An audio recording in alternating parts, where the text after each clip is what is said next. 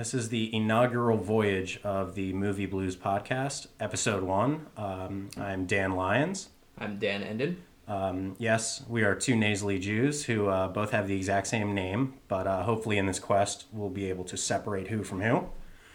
Um, I don't think we agree on pretty much anything movie related, so, you know, get ready to side with one of us or uh, the other, or in the case of our internet uh, activity, side with neither of us, because we are pretty much constantly uh, berated for our opinions. So we started a podcast where we could unload all of them at once. I feel like you're probably working under a pretty forced assumption that anyone's listening to this. Always assume the audience, even though they don't exist. Um, so yeah, we wanted to originally name the podcast Two Nasally Jews Who Both Hated Dunkirk. Um, the problem with that is just sheer length. Uh, we I was didn't hoping think. to make it longer without cackling. Yeah, no, we need cackling. Um, so yes, yeah, we both hated the movie Dunkirk. Um, I think that was the first time we ever agreed Yeah. on anything. I hated it so much. after many years of knowing each other. I think that was the first time we shared equal opinion. Both of our uh, significant others liked it. they loved it. Yeah. Yeah. Um, she, she's she's backpedaled a little bit and said she didn't love it, but So they'll be coming out with their own reactionary podcast uh, to our podcast. That will be every Tuesday. Uh, ours will be releasing Yeah. Monday afternoons. Um, the Tea Party equivalent. So uh, we're gonna do a couple things here. Um, the first of which is we're gonna kind of ramble back and forth, but uh, eventually we'll be heading to analysis of um, a terrible movie that we both suffered endlessly through. Um, so I guess before we jump headlong into that, let's do some basic introductory stuff. Um, I guess I'll, I'll throw myself on the spike first. It. Um, I am a film school dropout, Perfect. aka a podcaster. As most podcasts. Yeah. Most pa- podcasters do not have a degree in podcasting. this is a kind of a last uh, end of the road sort of place to turn for creative types. Um, I don't need to worry about what I look like, which is good because when I'm drumming, everybody is staring at me. I feel uncomfortable. And now I feel even more uncomfortable because I have to fill sound with my voice, which I find to be mostly detestable. Yeah. Um, I'm regretting this immediately. yeah, yeah, yeah. We're both instantly regretting this, but uh, I bought the microphone, so we're gonna have to go headlong. Yeah. Because Jewish. Um, I grew up obsessed with movies. My uh, bar mitzvah theme was movies, Mine too. But uh, we could only get posters from like the shitty video store down the street from us uh, for the decoration. So there's a picture of me uh, between a Mummy Returns poster and a Life is Beautiful poster for my bar mitzvah photo. Um, pretty, pretty similar movies Yeah. when you think about you know cultural impact. I would say. And what I was enjoying when I was 13. Yeah. Oh, yeah. um, what about you, Dan? What is your uh, reasoning for wanting to do this other than to hear yourself talk? Um, so I was also I was a future film school dropout. Oh, good. I, uh, so you didn't even get to the point where you could drop out, No, no. I but you planned on it. I was uh, I was berated by my parents to no end for wanting to go to film school. Um, Hmm. See, mine said go, and I, I want to say that that was even worse. Yeah, that's probably right. See, that's irresponsible. My dad owned a company, and they See, said my go. parents at least let me instead go major in English. There you go. well, you sound great. Yeah, so thanks. It, it worked. Um, so I was gonna go to NYU Film School um, until I discovered that it costs money. Me too, actually. Yeah, and Me too. I hate the city of New York. Me too. There we go, alienating. Although I used to, northern I. I would say I used to think that New York was something very different based on many movies that I had Yeah. seen, which I thought reality of New York was very similar to Annie Hall, I, I, I knew you were gonna say when Annie it's Hall. more similar to like a mix between Escape from New York. kids, yeah, Escape from New York, yeah, kids, Escape from New York, uh, Ninja Turtles: Secret of the Ooze. I would say is close to my New York experience. Dark Knight. Um, so we're in Philly. That's where we are broadcasting from. My uncomfortable uh, guest bedroom We're in the here. studio. We're in the studio. Uh, I wanted to put movie posters on the wall. I have a Blade Runner poster sitting against the wall behind me. So if you need to be ins- inspired, feel free to stand up, look over my shoulder, and uh, Yeah, I'm enjoying that stock Asian art as well. Yeah, um, that was actually found on the street in Ithaca. Um, that is, At least I- I found it in every hole in the wall sushi restaurant I've ever eaten in in Rittenhouse. yeah, it's a, a stock Asian art. It's um, a very impressive wave, Yeah, probably uh, toppling over a small Asian Yeah. fishing village. it's from the movie The Perfect Storm. Yes, that is a still from the concept art of uh, the film, The Perfect Storm. It's the Criterion Collection cover. Yes, yeah, you wouldn't recognize it unless you were a Criterion member. Yeah, No big deal. yeah, you have to join Filmstruck. Um, So, um, I guess uh, with that beautiful introduction, we are Wait, going. wait, I got, I got questions for you. Okay, yeah, okay, all right. So you got you got a you got pretty strong radio voice going on right off, off the bat. I Do you, I'm do you have radio experience? Are you Um, a previous podcaster? I am not a previous podcaster. I would say the closest I ever got to professionally speaking endlessly was my debut of stand up that I did in high school. I thought you were gonna say your bar mitzvah. Um, no, because that was in Hebrew, and I kind of just blacked out during that. um, uh, yeah, I would say my stand up career lasted one night. Um, I enjoyed it very much. My parents were in the audience, and I told a couple stories about um, embarrassing things that I had literally made up. And I think afterwards, my mom came up to me and she was like, "Yeah, that was very upsetting." Um, Is marvelous Miss Maisel based on you? yeah, yes, I, I am the um, inspiration for the marvelous Miss Maisel in both figure and uh, elocution. So, um, okay, what, do you- what else you got for me? You got any other good questions? No, that's fine. Lob my- I, I had a question about the movie themed bar mitzvah, but I lost it. Um, I also had a movie themed bar mitzvah. What? Yeah. Are you Yeah, serious? Yeah, it was a lot of Wow. puns, like like rush hour Jew. Oh, yeah, that's Yeah. that's really well crafted. Yeah, I Rush mean, hour. any, any sequel you can just throw Judaism I, right I would have called that Jew hour. Yeah, it already was. Um, Yeah, it was sick. uh, yeah, I uh, I felt pretty cool about having a movie bar mitzvah. Jew Um, fast, Jew furious. Jew fast, Jew furious. I think I think enough said about yeah, that. I think, I think that joke has reached its logical conclusion. We promised we weren't going to talk about Israel. We've made it six minutes and fifty seconds in. I don't think Jew fast, Jew furious counts, but uh, Yeah. we're going to keep it going. Yeah. Um, uh, do I have any other questions No, for so you? we're gonna talk about a view from a grain of sand. Yeah. um, I think uh, I think I feel introduced. Do you feel introduced? Yeah, I feel fine. Um, I, I I'd have to imagine that for the first episode, anyone listening knows us already, and they're just like these self-indulgent fucking. so to our built-in audience of, uh, I think they call it an artificial audience in the music industry, which are audiences consistent of just your yeah, friends. Um, coincidentally, also the audience for our music industry endeavors. yeah, actually, yeah. Um, after one episode of my podcast, I think I'm being heard by as many people as I am of any show that I've played recently. So um, I guess I guess it's both worth mentioning that we are both musicians, uh, varying degrees of talent and success. We're not going to say who and where, but I think you can guess. And um, other than that, um, our interests crisscross over many different things, um, and we're hoping to really get a colorful uh, discussion out of most of the things we do on here because even though we are two Dans very similar, um, we couldn't be two Dans more divided when it comes to things like this. So, uh, with that being said, we are going to head to our first segment.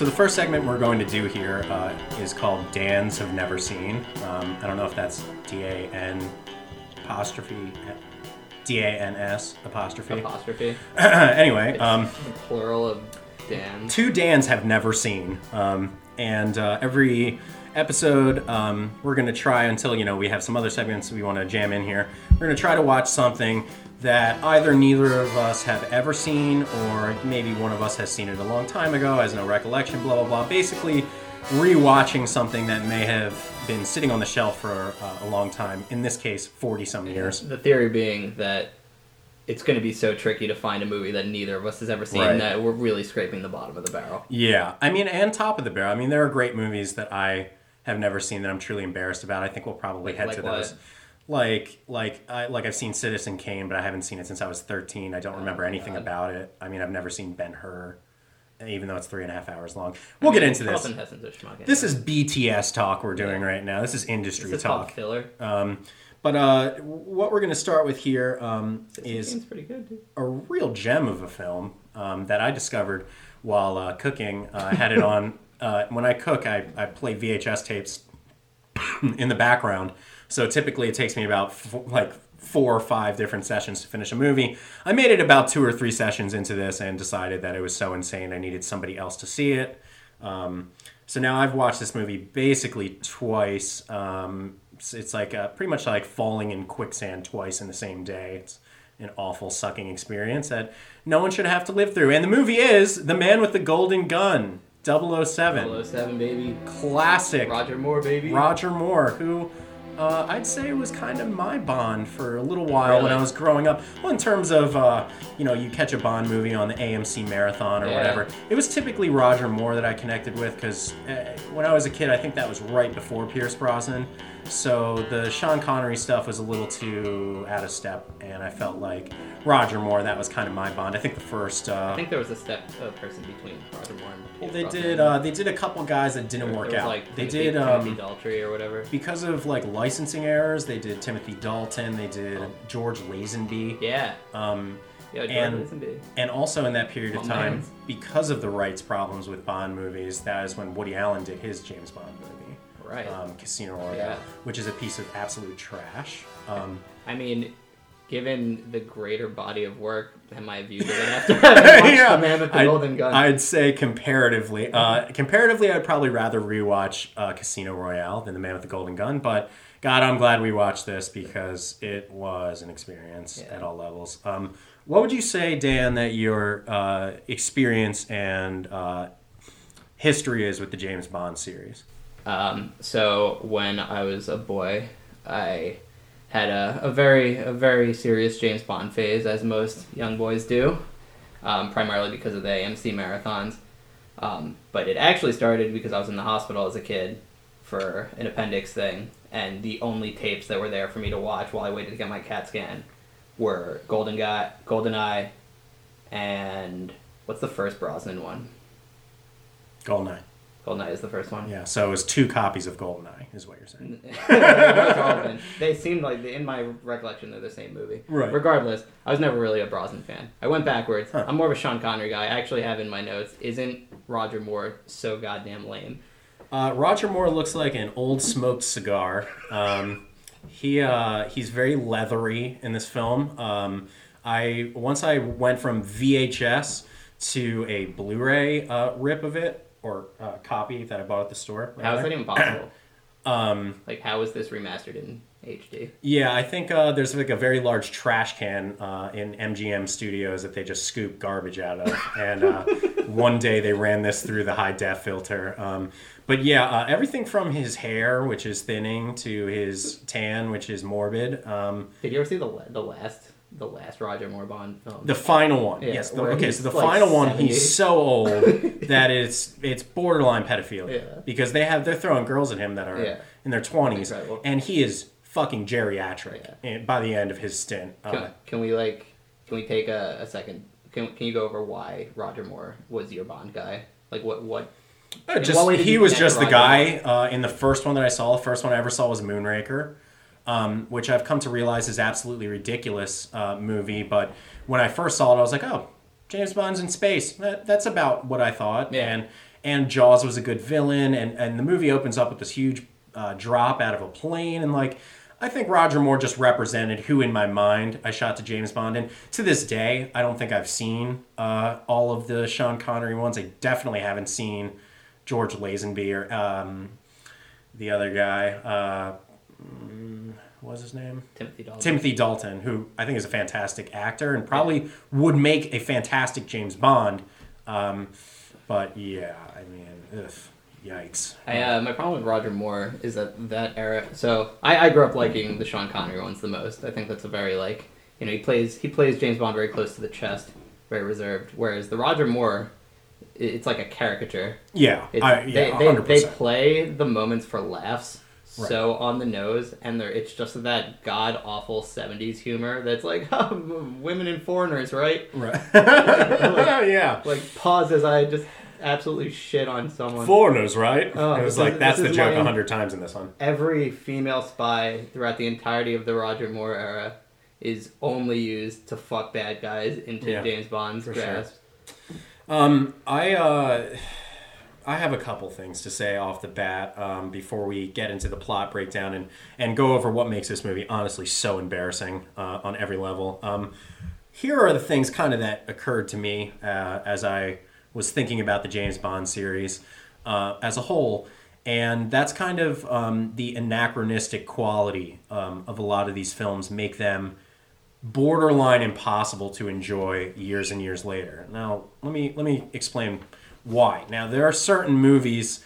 Uh, let's use Star Trek as an example, which uh, in this podcast Which sure won't be the first I will time. bring up literally at any at any chance. I will bring up. Um, Star Trek uh, was around the same time as this in terms of the amount of movies, the um, the scope in terms of you know they're going to be putting out a sequel every couple years. It's the same cast and blah blah blah.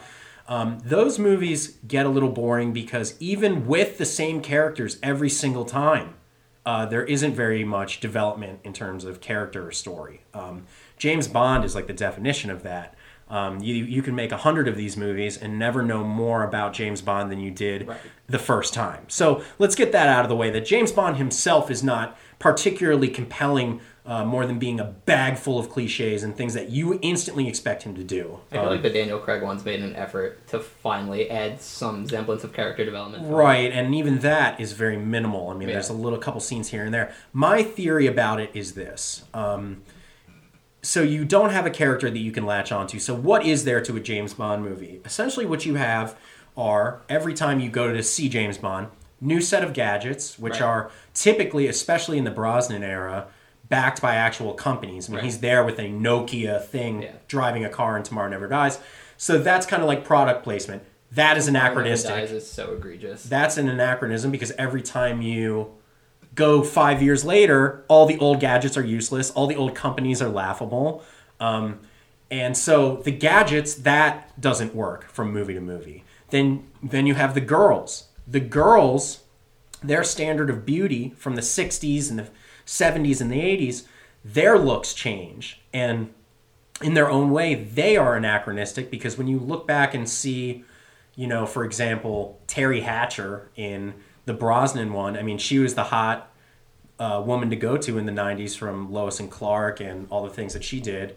Um, but then if you watch that movie five years later, you see Teri Hatcher and you're like, that, what? What were we thinking I do that? feel like that's the case with the '90s movies, especially. Are pretty Oh, yeah. with that. You watch another Pierce Brosnan joint, like the Thomas Crown Affair, right. when it's, it's the same thing. The, the Renee- hair, Renee the hair is just it's. There's no way to watch a movie from the '90s, and I'm from New Jersey. I feel like Oh, I'm at my all. mom's hair salon Yeah. every time I watch one of those movies. So the the style, like you're saying, the style, the looks of the women, that's kind of out of step. Gadgets are out of step. Bond doesn't particularly have a character. And I think the final thing, and I honestly think that this is what has destroyed any chance of me going back and really enjoying the James Bond movies. Because I go back, like a couple years ago, I got every Die Hard movie, hadn't seen half of them. I got every Rocky movie, I hadn't seen half of them. So I had this thing where I was conquering franchises and really getting a sense for them. And I always kind of held myself to do James Bond because there's so many of them. Um, and I know that some of them are garbage. Um, the thing that keeps me from really going in on it is that the purpose of James Bond movies, I think, in many ways is now moot. Um, mostly because these films, such as Man with the Golden Gun from the 70s, they were used as travel logs. Okay? There were white people sitting on their couches in the 60s and 70s who had never left their house, who never left their neighborhood. The suburban crawl had happened. To them, there was nothing more exotic or insane than watching a James Bond movie. You would never see footage of Thailand. You'd never see footage of China. And I think the companies that made these movies probably came up with, well, where do we want to go before the script was even written?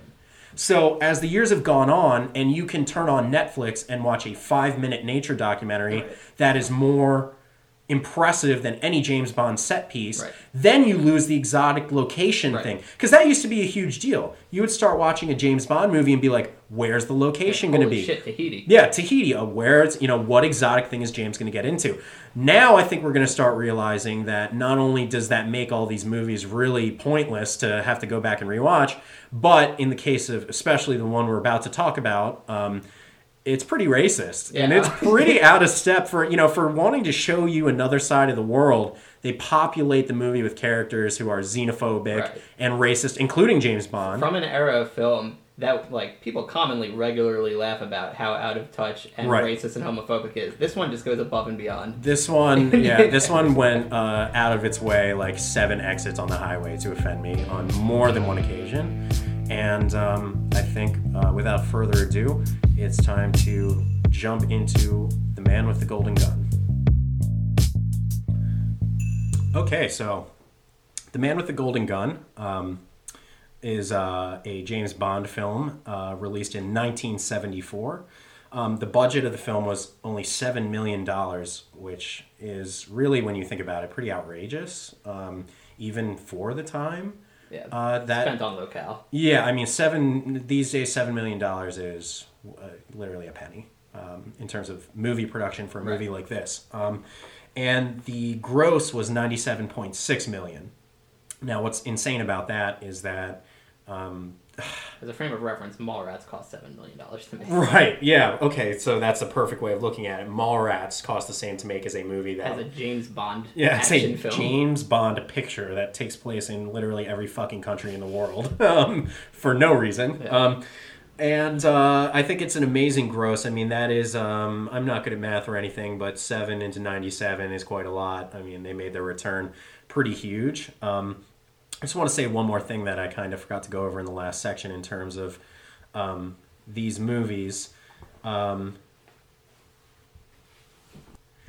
one thing I find um, pretty incredible about all these James Bond movies um, is that every time they switch to a new actor, it seems like a great effort is made to kind of fix the mistakes of what made you know the last iteration of James Bond either work or not work.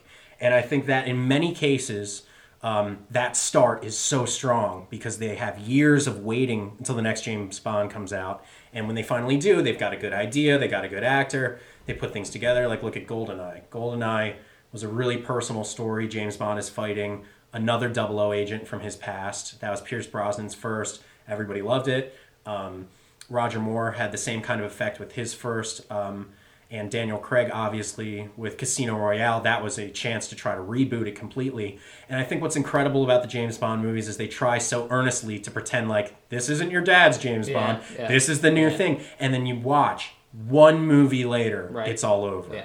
Okay, James Bond, second movie uh, with Pierce Brosnan, Tomorrow Never Dies, compared to Goldeneye, is like dropping straight Die, off the Die face of the Another earth. Day is not- yeah. far and away Well, then they the even worst James Bond. then they just get worse and worse and worse. To Die Another Um, Day makes this movie look like Doctor No. Yeah. Oh yeah. In Die Another Day, the the Brosnan Bond went from you know so you got you got uh you got uh what's his face fucking before Roger Moore.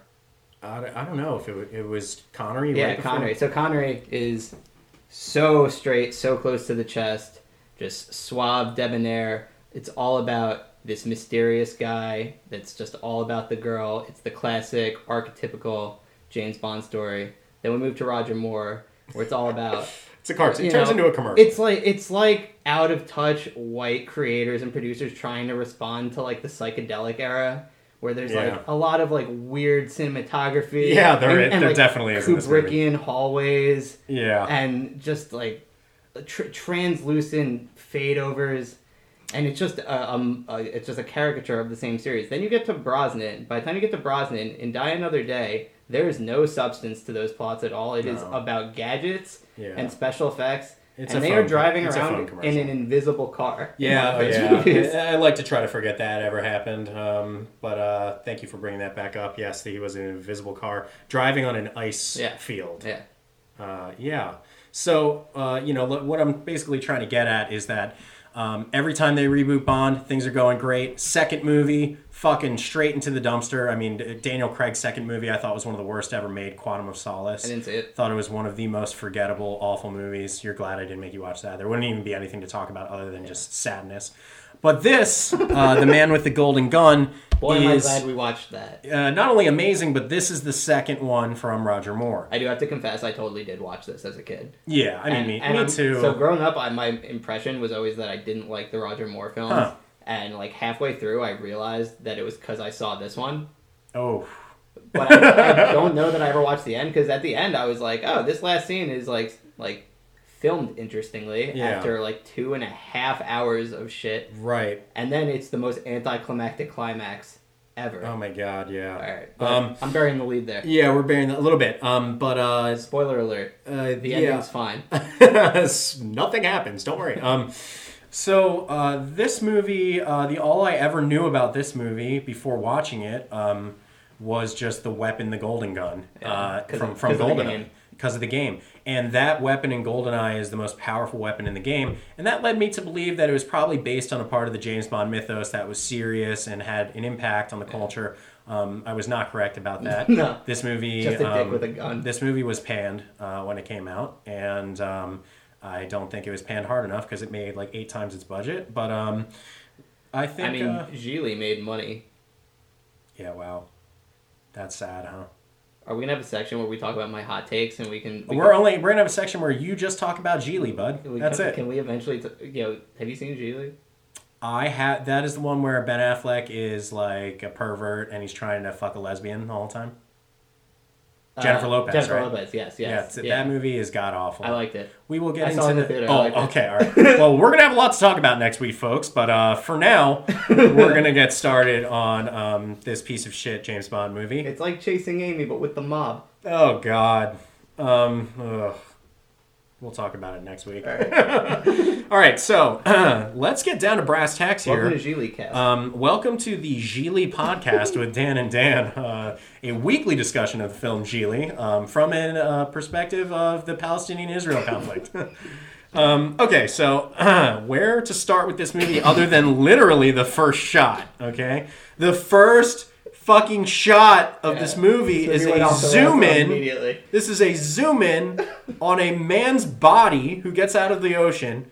It is a zoom in on a third nipple. Speaking of Mallrats, Um, and uh, not only is it a third nipple, but it is hairy it and is it, juicy. it's a different It is color. It's brown. It is succulent. The, his other nipples are fully red. Yeah. Okay, and then this one is a full nipple. is Like, to make sure to draw your eyes I've it. had friends who've had a, an extra nipple, and it does not look like a nipple. Does it have a full areola? It looks like a beauty mark with a small areola. right. Um, welcome back to the Third Nipple Podcast with Dan and Dan, uh, coming at you right after the Gigli Podcast at 7 p.m. On cue, 508. on Q Vibe 08. Um, so yeah, the movie starts with a shot of a third nipple. That's how I knew I was going to watch something that I would forever enjoy. I knew we were in for something special. Um, let's let's now. One thing I do hate about these kinds of podcasts is that oftentimes we can get really carried away in terms of talking about the absolutely batshit insane things here without putting out the basic framework. So in about two sentences, I'm going to lay it down for you guys in terms of what this movie is about. Every James Bond movie is the same formula. It is a bad guy. It is James Bond. It's several exotic locales and a mission that may, really makes no sense and is an excuse for him to go around and fuck different women. So many women. Um, this movie, uh, the villain is played by Christopher Lee, um, who I could not talk enough about. Uh, check in 8 p.m. on Q Vibe 08, and we'll be doing the Christopher Lee podcast following this. Um, Christopher Lee, one of the greatest actors of all time. Uh, Count Dooku would probably be his best performance, uh, right behind um, Sauron. Um, and uh, every single Tim Burton movie that he was shoved into against his will. And this guy, Are, are you implying that the man with the golden gun is not Christopher Lee's crowning achievement? Uh, I would say this is probably up there for him, sadly. Um, uh, and an interesting th- uh, thing to note about Christopher uh, Lee in terms of this movie, Rest in peace. uh, rest in peace. I think this is Sir Christopher Lee. Yeah. And I'm doing like a thing here where I'm not respecting the royal family or the knighthood. But, um, Do you feel an obligation to tonight's Game of family? Thrones, so I will learn my etiquette uh, once again. Um, Christopher Lee is Ian Fleming's cousin. Okay, I was about to say fuck the royal family, but we can put that aside. He is Ian Fleming's cousin, and he was originally tapped to play Doctor No.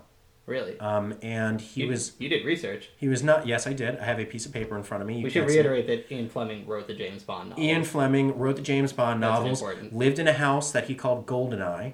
That was Okay. a former spy or something. He based all of the James Bond stories off of. yeah, yeah, people life. he knew in like yeah. When it comes to the Man with the Golden Gun, this is the final film I think uh, developed out of one of his novels. Um, he wrote the novel uh, while he was very ill. Um, it is actually the only novel that he was not able to go back through and do a second revision of, which a lot of Explains fans. a lot. Yeah, a lot This of movie now gets a pass. Yeah, a lot of fans of R.I.P. the Ian novel, uh, of the novels of Ian Fleming, have stated that it is the worst of his novels in terms of sloppiness. It is uh, kind of the bottom of the barrel. Um, so it only is fitting that it was adapted into, a, I think, a Yeah. worse movie than Yeah. even the book. No, there's no way a book could be worse than this movie. I No mean, It's not possible. How many good adaptations of books were there in the seventies? I feel like there were just it was every single Oh, one was like it's the I same don't think thing. they, are going they didn't. for that. They still haven't figured out how to properly adapt stuff. So I wouldn't say we're even there yet. It was like that that time frame, the early seventies, where they first started being allowed to show women in bikinis on film, and people just went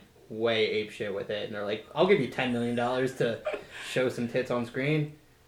And that's the other thing. Now, like uh, how I was talking about before, how James Bond movies were used as this kind of travel log that no longer makes sense. It was also used for kind of kids to get their rocks off in Oh, terms yeah. of seeing hot girls. I mean, Oh, yeah. Bond girls used to be a thing, just like Playboy Playmates used to be a thing, and neither of those things, I think, exist anymore or really have a right to be hailed as something anymore now that you can find porn on the internet by like literally blinking Right. twice and it's already in front of you. So I think that that is another good point in terms of things that are useless about these movies. I mean, you know, if I want to have a little alone time with myself, I typically don't reach for a movie from 1973 starring Roger Moore. You reach for swordfish. I reach for either Swordfish or Gigli, um, um, or anything with Christopher Lee. Um, so uh, anyway, um, this movie starts uh, with a shot of Christopher Lee's third nipple. Um, wait, wait, wait, wait, wait. I, we we missed a Oh, very, we I- missed a very vital part of What- the James that? Bond experience. What's that? The theme song. Oh, it's awful. Well, I was going to do that in a little bit because it doesn't happen until after the. But it got awful. I don't know who recorded it. I mean, it's terrible. I um I looked it up. It was some oh, good. some Gee, you did research yeah, that. I didn't too. I- I- this is why we're the perfect just puzzle. just because I folks. criticize you doesn't mean I also partook in the information. Right. He was planning on criticizing me and never doing his work, but Yeah. Don't the worry. homework's already paying off. Yeah. Yeah. um, it wasn't enough homework for me to remember the the woman's name, the fine gentlewoman. That's fair. Who recorded the song? But it was just a generic underground soul artist. Not I mean, underground. it was terrible. It not, was not only is it terrible, the most on the nose lyrics. Yes, Like, exactly. It was. it is about the man with the golden yeah. gun. this film, literally a song more- about man with the golden gun. So the thing I hate the most about James Bond films, as someone who does respect and enjoy several of them, but as a series, what I hate is that it embodies that classic film concept of, you know, show, don't tell when it comes to exposition. Right. And they just they're like, Oh my god, that. dude! We're gonna get to it in a minute, but the exposition handling in this Yeah. movie is irresponsible. It is like when you are given an SAT question where it's like you have five pages, you must fit your entire picture prompt. It, it- it- it's like they Yeah. wrote a treatment for the plot summary and we're like, yeah, that scene one, act one, there in the bag. We're good. Yeah, Um, yeah, we're gonna get there real soon. Um. So basically, I wrote three paragraphs about the first scene of exposition. um, movie opens up with Christopher Lee. Um, like I said, I was going to do a two sentence recap. Uh, so basically, in this movie, Christopher Lee plays a guy named Scaramanga. Uh, we will Scaramanga. Scaramanga. We will get into his backstory it's because Scalamanga. Scaramanga. Really, it's not la. Scaramanga. Can I, I just can't hear Latino You people roll can their pronounce it however you feel. Scalama- com- Scar- Scalamanga. Yeah, No, it's alright. Scaramanga. Yeah. Okay. Christopher Lee says Scaramanga. That was a good Christopher Lee. Yeah, that to me. I'm going to back that up. that Actually, that like was great. Scalamanga to me. Um, okay, so um, to a good start. Christopher Lee There is. subtitles too. Yeah. By the way, we have not started yet. Um, so Christopher Lee is uh, Scaramanga, um, who is a hitman. He's the man with the golden gun. Um, uh, he basically, uh, without going into too much detail, is um, the lead villain in terms of this secret energy project that James Bond is going after. We're going to get into that that. what was going on? Oh, we're going to get into it Okay.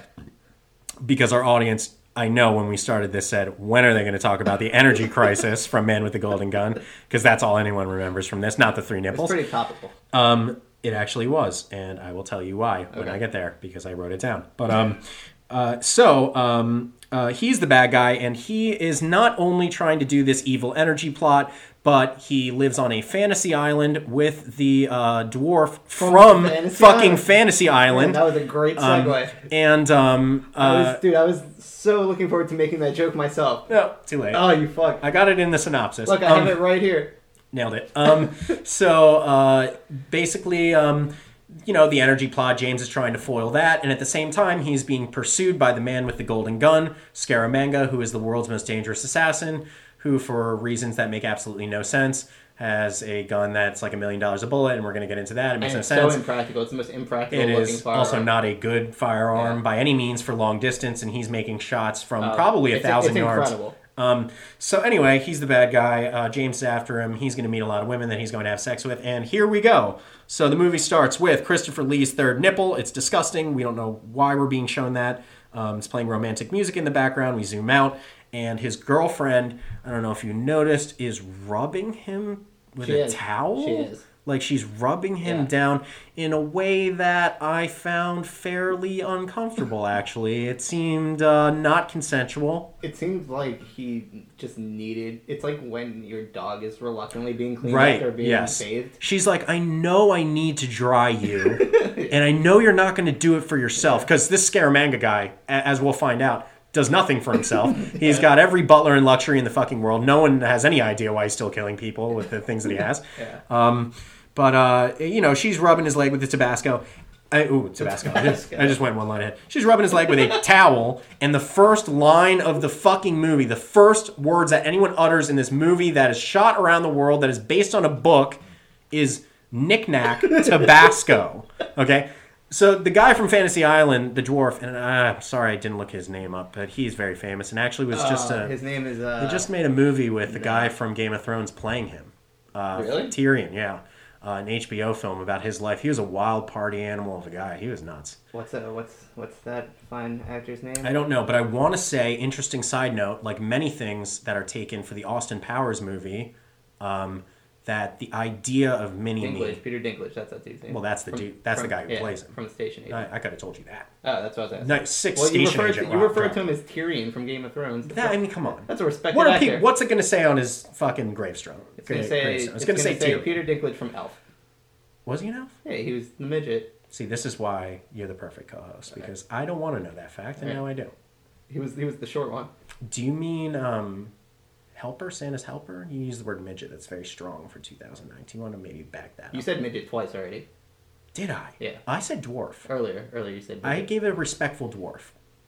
Are we not allowed to say midget? We're gonna move on with dwarf, uh, midget but check back at nine o'clock for the midget podcast. Um, So so my retarded cast. So, um, yeah, um, the first line of the movie is Scaramanga yelling at his butler, who is uh, this uh, dwarf named Nick Nack, and he's ordering for some Tabasco. He says, Nick Nack, Tabasco. And that is how you open your movie, with the line Nick Nack, Tabasco. Yeah. Um, with that being said. The dwarf's name is Nick Nack. yes, Yeah. that, that is what I've been saying Yeah. for quite some time. Yeah. I'm Yeah. saying. We But really what is his actor name? That is what I need you to it's- find. It's French. I can't pronounce it. It's Oh, uh. great. It's like Hervé. Try it. Uh, it's like Herve Laveau or something, right? What was is his that name? how you say that? What's uh, his last Hervé Villechaize. Oh no, it's way okay. I just made some name up.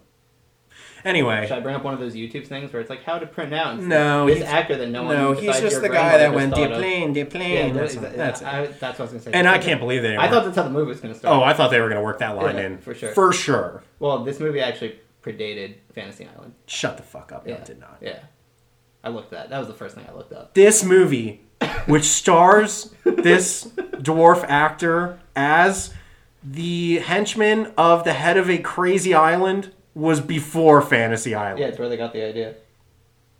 No, I'm kidding about that part. I mean, that is that's not a fact that I saw coming. Ricardo Montalban.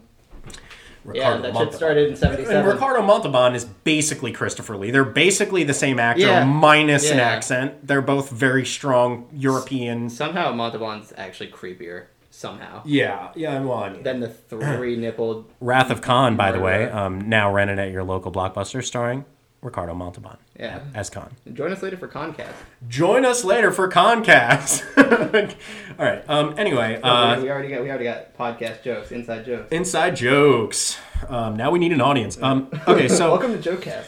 basic breakdown here, and this is something that I had a tremendous difficulty understanding, is that the relationship between Nick Nack and Scaramanga no is puzzling. Yeah, it makes no incredible. sense because at one, I can't tell if they're enemies, if he's his sidekick, but Nick Nack is actually working against him. Knack says multiple times throughout the movie, That he wants him dead. "If you kill my boss, I, get, all of his money." Yeah, What the fuck? What yeah. Is that? What? Yet, can, should we jump ahead to the final scene No. No, not yet. I mean, I feel like the confusion with Nick Nack's character is all like the final scene is a, a complete microcosm for all of absolutely. it, it's like it's like they took various drafts of the script and like Yeah, and some like of them Nick studio Nack was a good like, guy. Yeah, Nick Nack. And some of them, Nick Nack was his friend, and some Nick Yeah. Was his enemy. they were like, we're really we're the he's in sitcom development and They're like, we need him to be a positive. we don't know what to do with Nick And they're like, well, we already filmed it, so they just pulled a little Plan 9 from outer space and just took some fucking stock footage of Bela Lugosi and just fucking threw it in. Um, yeah, I, Nick Nack basically, and here's what's so confusing about his relationship. reference. Right? We have um, Nick Nack is his butler. That is for sure. Yeah, yeah, for he sure. is also It's also like his henchman? He's also his henchman. There are multiple times that he's doing things, but here's where things get confusing, because the next scene in the movie, They um, a guy they fuck a guy comes to the island. Um, we don't know for what. It's obvious that he's going to be Scaramanga's next vis- victim. Right. Which, this overall is one of the most confusing scenes. This I've is, I mean, seen. because you have basically have three bad guys. You It have was Nick like Kafka esque. It was uh, yeah, it was like an Andy Warhol movie that they would project on the yeah. wall during Yeah, an yeah, orgy. it made no sense. totally. So Like what basically, they play at festivals. what like, makes no sense about N- what makes no sense about Nick Nack is that as the scene plays out, Nick Nack is testing Scaramanga in this insane, Ja- like I want to say James Bond esque, but Batman Batcave esque training room Carnival from Hell. that has um, a Wild West section, that has a gangster section, and basically this guy who's come to the album, uh, come to the island to kill Scaramanga. Nick Nack puts him and Scaramanga into this Yeah. insane maze, and then and it is extreme, like And then psychedelic. it's experience. psychedelic. There's lights everywhere. There are Wild West The things popping out of every corner. There's It's weird like- angles. There's weird It's like projections. Vertigo, you know, Vertigo, where like it does the zoom in and out Yes, of the exactly. And tilted slightly. It's There are- that going on. There are whole parts where um, there are what I would assume would be like Disneyland uh, animatronics Right, that are right. attacking Right. the two men, but they are played by real actors, which makes it even more confusing because you don't know what you're looking at. Because Yeah. then you have this guy who's dressed like Al Capone, Right. who is a real actor who has sweat on his fucking face, coming out and pointing a gun. And the victim, the soon-to-be victim who is there, speaks to the Al- animatronic Al Capone Yeah. to reveal that he is a, a gang And he talks affiliate, a mob affiliate. It is insanity. So basically, Nick Nack has built this carnival of horrors to send his boss through voluntarily, and as he's going through it, He Trying- like Jigsaw the entire time. yeah, it's like Jigsaw. Yeah, He's like speaking through the speaker. as Christopher Lee is hunting his prey, Nick Nack is constantly thwarting him. Okay? And at any second, the other guy could kill Christopher Lee. Nick Nack is again and again confusing, He's cackling the entire misleading Christopher Lee over and over again. And to the point where he could have gotten his boss killed a thousand times. They keep cutting to Nick Nack, who's in a control room, smiling. He thinks it's loves it. hilarious. He loves it. He's living for it. We don't know why.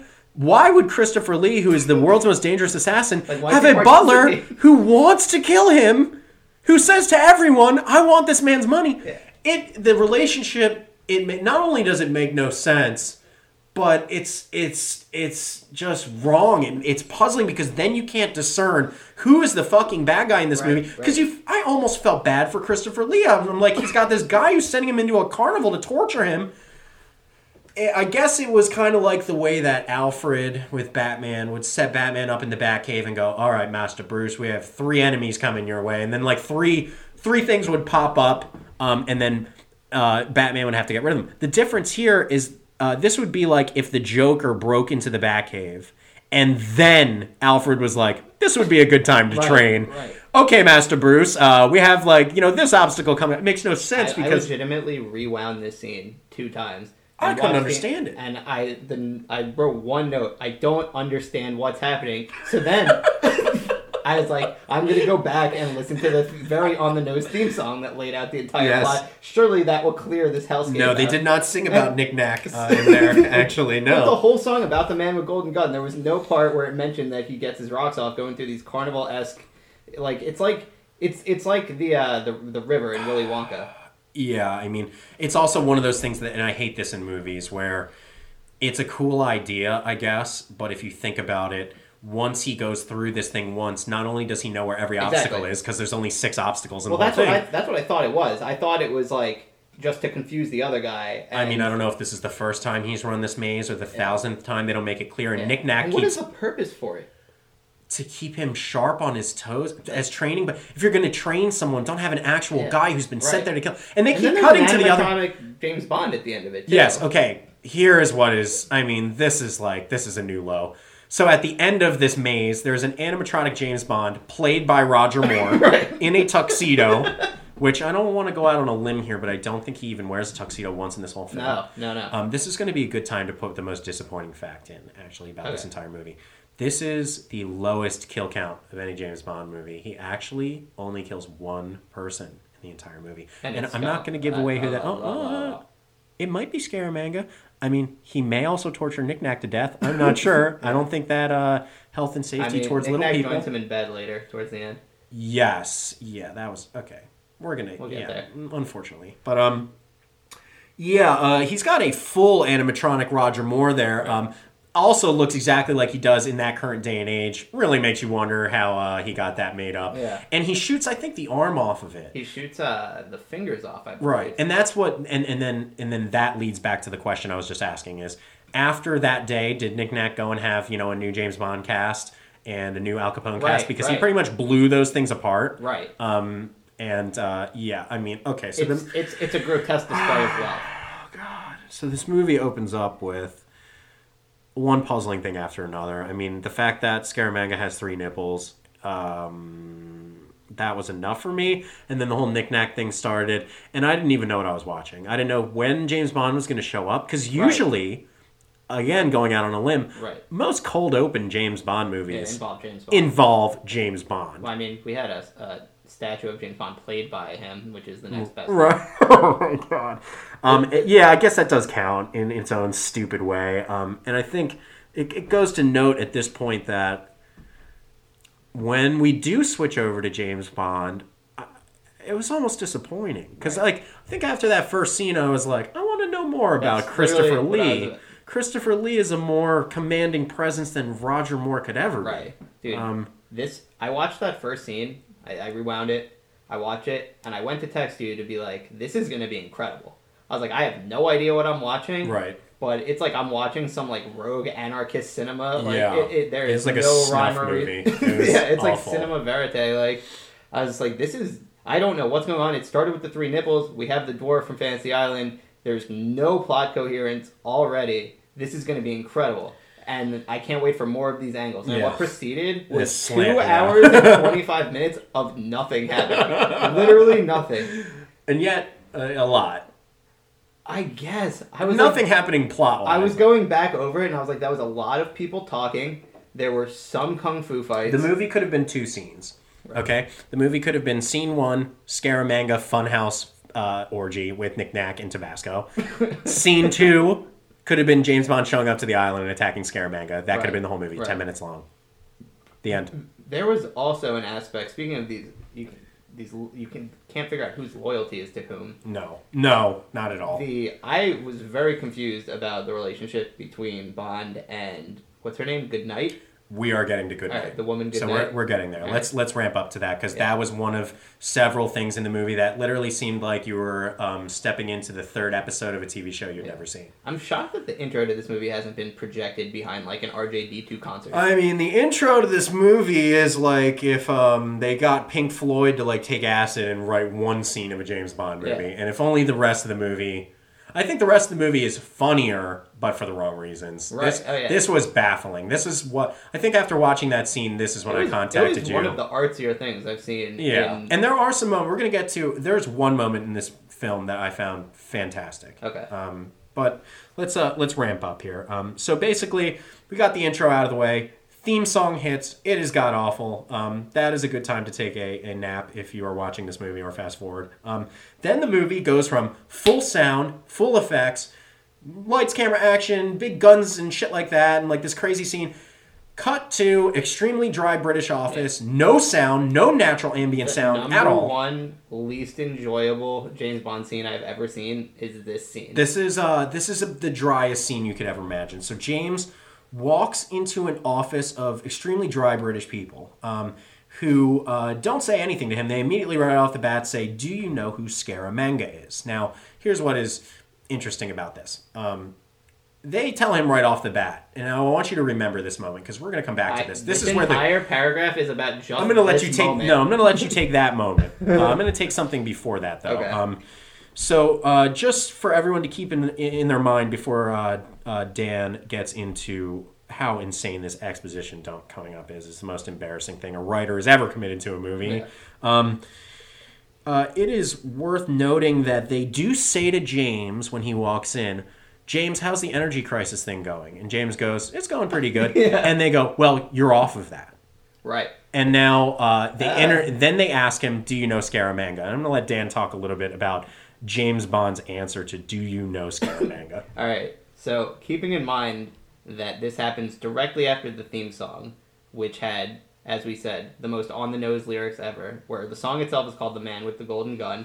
It lays out the man with the golden gun is a man who will kill anybody with one shot for a million dollars. They somehow stretched that concept into 13 verses.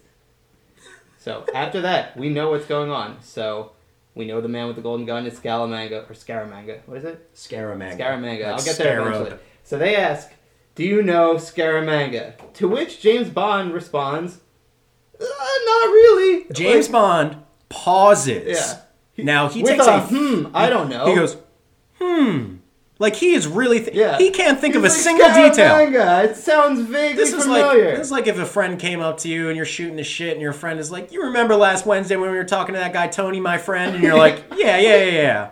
It's, I don't even think it's that much for that. No, and you know you're right. Familiarity. It's even it- less. It's like it's, it's like, like, hey, do, do you, remember, that kid that was in our class in like, seventh grade history uh, who gave that book report I on Grapes know. of Wrath? And you're like, I uh, guess. like what's his name? And they're like Tom, and you're like, yeah, I have. I know that I met a guy named Tom one time. Who is Scaramanga? And then he proceeds to rattle off the most most specific. specific minutia of this man's entire Mm-hmm. his his current life, his upbringing, his parents, th- the way he conducts his business Um, for a minute and 10 seconds, but all maintaining the same air of like, I don't know, and he was, he was you mean the guy? Uh, Yeah. you mean the guy who was born in the circus and his Right. mother was a snake charmer and his father was the Right. Cuban ringmaster? he is more well studied on this human being. He knows more. On yeah. anything. He knows more about this guy than I do about the guy three feet in front It of me right like, now, hey, and hey, he had to think about it. hey Dan, have you ever heard of drums? And you're like, ah. As you're picking out all of your yes. drums, Uh, and you're like, yeah, that's that's these, right? I I believe these are the things I've been playing for twenty fucking years, Yes. and that's what this entire scene is. Uh, he knows so many specific details. Like I said, uh, Scaramanga um, uh, was uh, his mother was a snake charmer. His father was Cuban. Not sure why we needed that detail, but Yeah. hell yeah. I mean, so that we can hate him. yes, so, that the audience of the so we can can understand him. his otherness and Yeah. then hate him. This is it. right after the Cuban Missile Crisis. This was fresh in everyone's mind. We're like six years removed. 100%. The- the- all the fucking white men in that crowd were like, "Fucking They're like, Fuck, Cuban. I don't think I like that. I hope that guy dies later. Uh, so Scaramanga's father was the ringmaster of a circus. The mother was a snake charmer. These are details that. Uh, oh, and okay, all right, wait. And he says, um, right off the bat, he's like, um, "Well, uh, uh, I know that he has," and then says the medical term, yeah. the medical term for having a third nipple, which I don't have written down, but. It is so specific. I think it was a tertiary Yeah. mammary Yeah, uh, a something. tertiary mammary. Bottom line is the guy knows fucking everything Yeah. about Scaramanga. When they, And they ask do- him, "Do do- you they know him?" Thing where he goes, he goes, oh, he has a tertiary thing. And they go, they go, a what? He goes, a third nipple, sir. That's Yeah, like, that was the most fucking Laurel and Hardy esque fucking setup. I mean, he knows a lot about Scaramanga. and the music in very slightly in the background. He says the third nipple goes.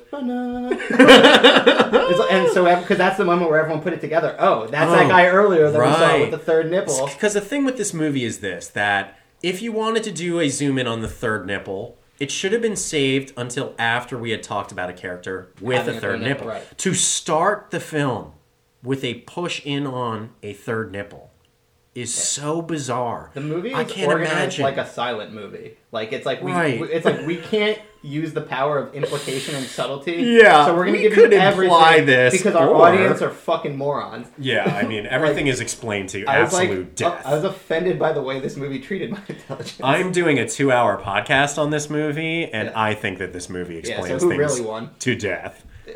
I think me. Um, so um, yeah, that was insane. Albert R. so Broccoli is rolling in his grave in joy. um, Bond knows all of these things about him, which are more specific than anything you could ever imagine. More details than More more, than you probably know about your wife. Exactly. Well, definitely. I mean, I try to know very little. But um, what is so fucking incredible about this as well uh, is that the guys say to him, he says to them, uh, you know, how am I going to get Scaramanga? They say, well, there's no picture of him, Right. But we know he has three nipples. Right. So we know all of his intimate details. What a what a damn convenient plot device. we know everything about him. Yeah. We even know something deeply personal and upsetting that probably no one has ever Yeah. seen Yeah. other than people who've died yeah, immediately. they are treating this man and his disability as if he is a creature. Yeah, they yeah. I mean, they're like, oh, you're talking about the three nipple goblin. fucking scum. Oh, you're talking about the three nipple goblin. Oh yeah, oh yeah, oh yeah. Mother was in the circus. Yeah. Oh yeah, huge Cuban ringmaster they, they have to make him the most like just absurd character. Couldn't it have just been he's a Yeah. he's a killer? We don't know anything about him, but he's dangerous. You can tell they do not come from the Christopher Nolan school of filmmaking. They're for the like, we are going to explain this to you a thousand Yeah, times. they're like, fuck this guy. He doesn't So matter. once again, uh, James Bond is kind of uh, asked to step away from the energy crisis, uh, which becomes kind of a focal point Yeah. in the what I would refer to as the, The B plot, yeah, for sure. yeah. Because even though it is most definitely the fate of the world, um, Yeah. the plot more is about Tabasco, Nick Nack, Scaramanga, the third nipple, and, And James Bond Good Night, Good and Night Good Night. Yeah, we're gonna get to Good Night really soon. So, um, what ends up happening there is they talk a little more about how James is going to leave the energy crisis. The energy crisis thing is fascinating twofold because once uh, one part of it is that Britain was actually having an energy crisis at the time they had not recovered from yet. So people were looking for alternate solutions. What is incredible in this movie um, that I found really kind of hilarious is that this is a movie from the 70s where they were like, um, uh, you know, uh, we could fix the energy crisis with solar power. That's basically the crux of this movie. Right. And uh, at at one point, these dry British guys who are explaining this to James Bond say something to the effect of, um, yeah, well, we don't need that nasty coal anymore. We don't need Yeah. blah, blah, blah. What's incredible about that is that, you know, characters in a movie from 1973 were able to realize something Right. that we still, in 2019, should have done a thousand times over. Yeah. So really, what we're living in, since they do solve the energy crisis in this movie, they They create the Solex, like Yeah. the whole, the whole their Yeah. project works. Uh, basically, what I'm trying to say is Keep in we, that that's the B plot. we is li- that yeah, that's the B plot. Yes, the, despair. the solving of, of the energy crisis and the uh, dissolution of the oil uh, it's practically industry. a MacGuffin. Yeah, it's a MacGuffin. It's for sure a MacGuffin. It's like uh, it could be replaced with like literally Yeah. like uh, we were trying to make the world's spiciest Yeah, hot dog, yeah. and it's, it's just the most throwaway plot device that some fucking acided out, ro- like roided out dude, the same dude who conceptualized that intro scene was sitting there like, oh man, I'm gonna fucking drop some knowledge on these suburban scum watching these jobs. You know, this kid went Yeah. to film school and they gave him the James Bond flick, and he's like, "Fuck, man." I mean, consumer is fucking Sean Connery. if I were to rewrite this movie, I would just take out the energy or take out the um, knickknack, obviously, because I mean, what the How fuck? dare you. I- what the fuck was How going on? dare you. But I would take out the fact that Scaramanga is a hitman at all and make him the head of the energy company. Because that's what every other Yeah. James Bond movie is Right. like. There's rarely any James Bond movie. Now, this might be a special thing actually about this movie is that almost every James Bond movie, the bad guy is the head of some organization. Right. He's like an actual, like, He's bad a billionaire. He's this is a guy who's kind of a rogue agent. He's a mercenary. He's a hitman. Um, He's no different than James Bond. There's which actually- they do address later, which I yeah, actually did enjoy. yes, yeah. They are kind one of, the scenes I enjoyed a little bit more. they are kind of two sides of the same shit yeah, coin. yeah, yeah. Um, all And. Roger Moore does not see it that way. Let's make that clear. So James Bond then heads out into um, his uh, his like side office where his concubine Moneypenny is constantly Oh, being sexually man, molested by him. This, Um, this older woman. yeah, okay, first of all, Moneypenny in this movie Yeah. looks like a fucking substitute math teacher from uh, when you were a kid and who she's old like and she's like Richie Cunningham's mom on Happy Days. Yes, yeah. You know what? She, it might Very be. It, it, might be. but like it might be the same but like actress. very suggestive with every statement she made. Um. So, uh, James says to her, um, "Moneypenny, you're better than a computer," and she says, "In all sorts of ways." yeah, Ugh. there's a follow conjure that you never bothered to find out. Ugh. I just picture Moneypenny as like reading all of his mission briefings. It's like, oh, he fucked nine women this time. Hmm, still want to fuck him. Yeah. No big deal. Yeah, Inner office romance. yeah. I don't know. What would you say Moneypenny's job is? Like her, I mean- her like her per- character's purpose in the movie or her actual job. Just what the fuck? the why? Why in a in a film series where James Bond is laying waste to vagina across the world does he need to have the comfortable girl that you used to fuck in high school that you're still cool with? Why does he need that character? What does it do for him? that he's irresistible to all To literally times, everyone. They're like, even the woman who does his taxes and picks Right. up his garbage after he destroys a small Vietnamese town.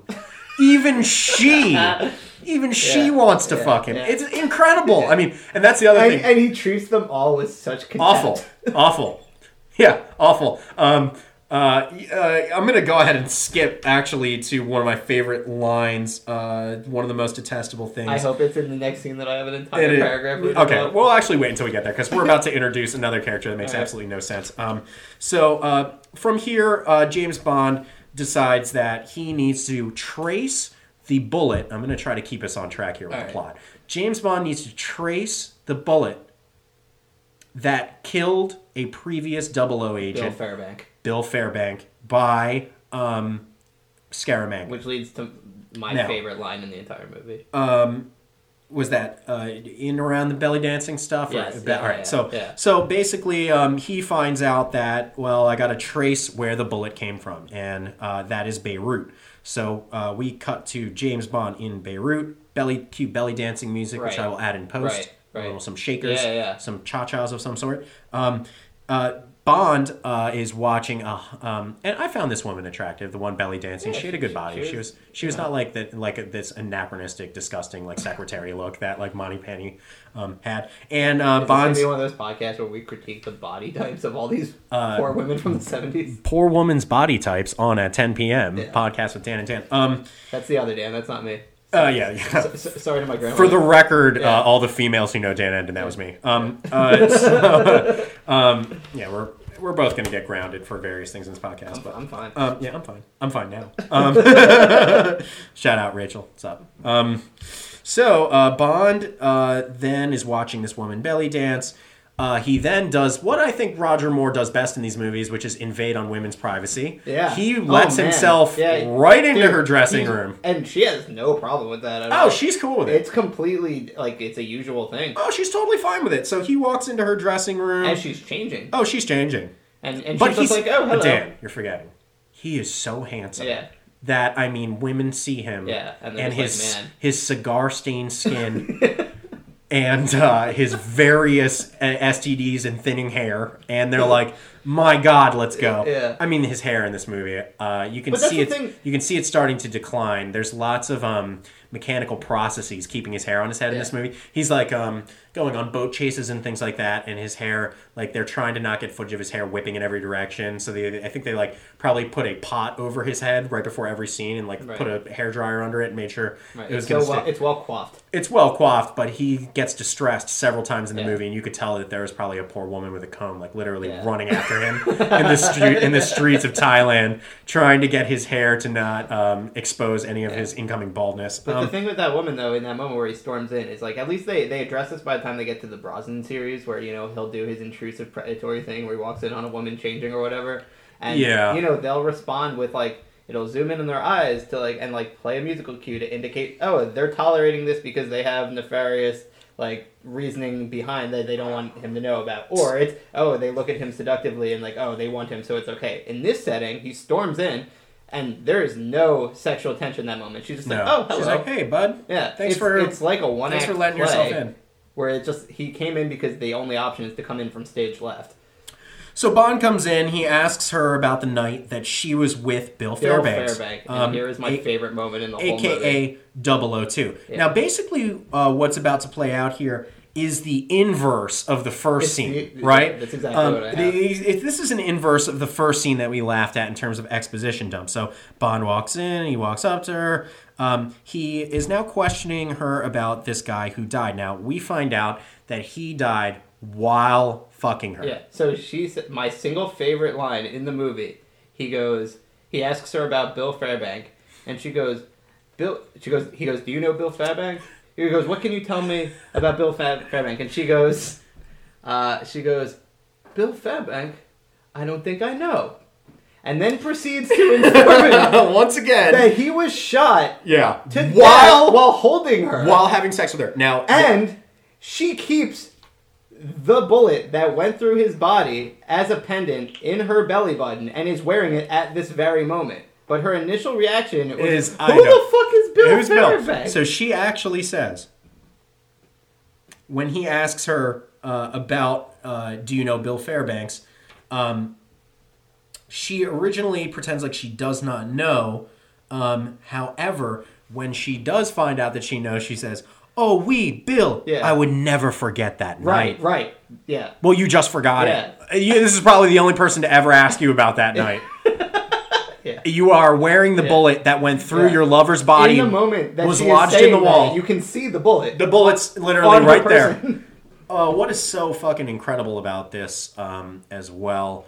Uh, It's how Bond tries to get the bullet. well, the, yeah, Bond tries to get the bullet by basically going down on her Yeah. uh, and licking her trying to stomach. bite it out. As he is biting the bullet out of her uh, navel piercing, thugs break into the room and James Bond swallows the Right, bullet. Now right. there are a couple. Now there are a couple things to talk about here with the bullet. Okay, a. This woman does not remember Bill Fairbanks, but while fucking him, he was murdered by Scaramanga. Yeah. She keeps the bullet. She puts it on her stomach. Yeah. However, And the and it's worth noting that it doesn't look like a regular bullet. It's a it's clearly a bullet that went into a person and Right. expanded. It is, but it's a regular bullet a- in the movie. Yeah, it's completely a matte golden undamaged. bullet Um, that I, inevitably would have like tissue in it yes, that she's wearing pierced to her body. I did some research. Apparently, uh, gold is not a good bullet. no, no, no. It's it's too It malleable. is not the right uh, weight or balance. It's but um, valuable. what's incredible about this to me is that, uh, yes, uh, she remembers who. Um, she remembers uh, Bill, and it's all coming back to her. I'll never forget that night. Blah blah blah. Why did she take the bullet out of the wall and put it on her stomach? Her answer to that question is basically it's my good luck charm. Right. Now, if you were, let's say you're out I- on the I night, Marked, I marked that down. you're too. out on the night, you're having fun, you bring home a girl. The two of you are, you know, getting with it, whatever the kids say these days. Uh, this girl is shot Yeah. while riding you. Okay, the bullet goes into the wall. She's murdered. It will affect you the rest of your life. What luck? What? Where is the luck uh, in this situation where you would take the bullet out and Yeah. go? You know, Yeah. I want to remember this. Yeah. Even though if somebody asked me about it, I'm probably Yeah. not going to remember this. I carry my father's death certificate every time I go to buy lotto tickets. Um, okay, so he gets the bullet by choking on it, um, and uh, And and then gets pulled out by these thugs and there's an action scene that's just there. I mean, oh it's like Raid 2 the Redemption. I it's incredible. Yeah, it's it's Academy Award winning. But um, after that fight, um, Bond uh, gets ready to uh, leave and track down the person who made the bullet. Oh, and now we're gonna get to my other But favorite moment in the movie. but he says on the phone to his superior, uh, "I'll be there," or maybe it was Goodnight he was talking to. I'll be there, but first I need to stop at a pharmacy. Did you catch that line? I didn't. He says he's just swallowed the bullet, right? Okay. And he's a Oh, little he injured. in like a saboteur, like a well, he's been like- beaten up a little Yeah. bit. And and let me tell you something about James Bond. I haven't seen all the movies, and I'm going to guarantee you, without seeing them, that there's never a scene where he goes, "You know what? I need to go to the pharmacy." um, I, I actually I've been to shot make to so make many it more, times. relata- more relatable. Oh yeah, yeah. People in the Like, audience we were like, really overdid it with how casually he walked into that dressing room. Let's, People let's the bring it audience back were the like, everyman. People are like, yeah, I go to the pharmacy too. Yeah. So this is actually uh, hitting a really close to home spot.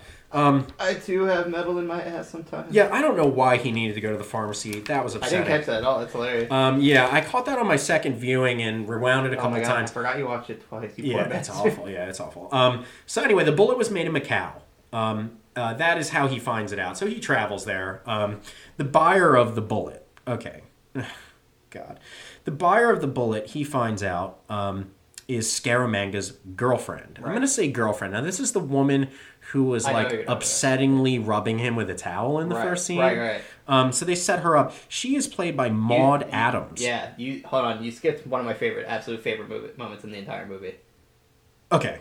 What did I? What did I, I, miss? need to address where so Goodnight picks him up to take him. Let's let's just uh, get because we've been teasing this the whole time, even though it really doesn't fucking matter. But there's a character in this movie um, who I believe works for the same spy agency Right. MI6 as, Yeah. as Bond. Her name is Goodnight. Is her last name. And Um, she is she has it for James. she well kinda i mean she kind of wants to fuck him but she, she's kind of like you need to prove you're a decent guy which we'll get to him not Right. doing that Right. um but uh she um she seems like the kind of character that is in all of the movies Yeah. if you had never seen it you'd assume that uh, the rapport that her and james have built uh, would make it seem like she's in all She's the been other all them, movies right. um she I, is I actually not. looked it up. I was like, is this a Yeah, regular I looked it up too.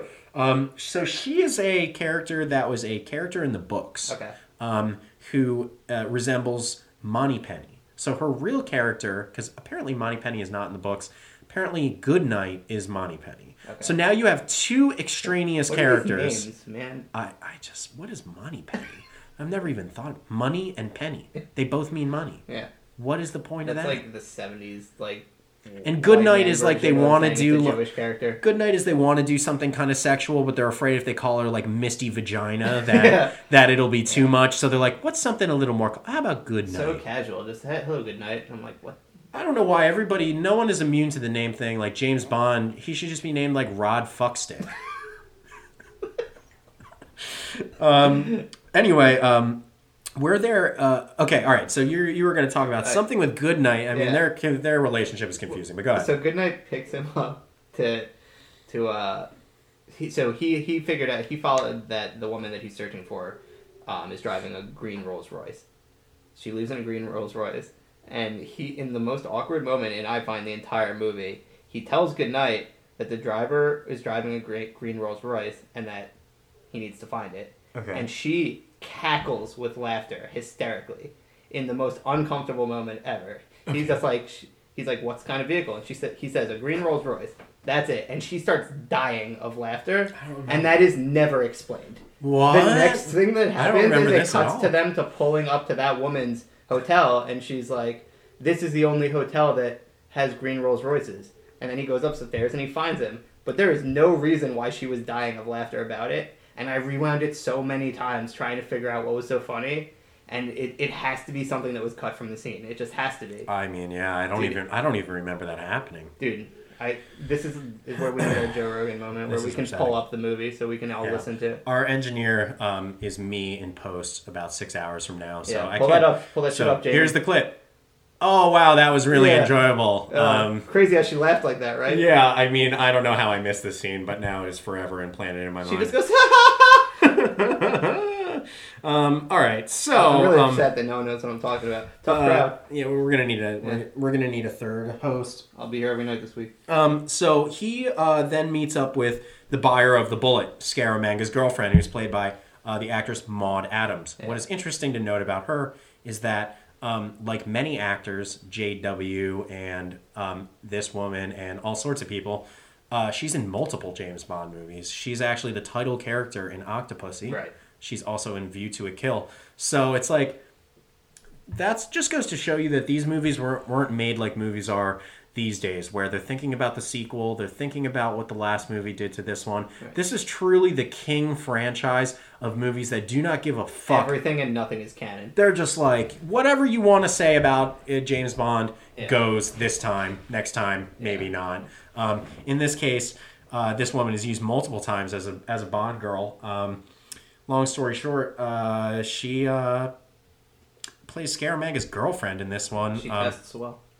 Yes, yeah, yes. This was her screen test. Um, So, um, the buyer of the bullets Scaramanga's girlfriend. Once again, we have James Bond walking into a woman's bathroom, basically completely uninvited.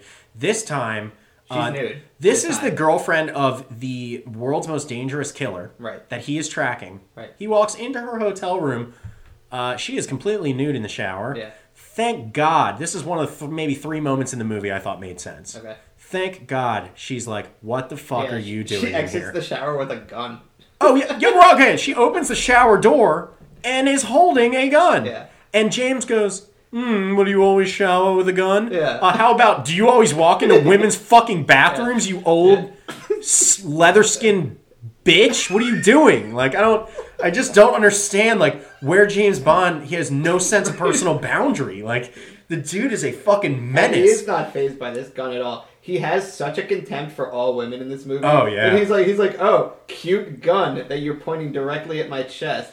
As he proceeds to then slap the shit out of her. Um, so then he, beats slaps the the, shit. Out, I mean, he beats the shit out of her. Now here comes my favorite detail, Dan, in this whole movie, and I know you missed it because this is something I had to rewatch twice to understand. All right, I'm excited. This is fucked.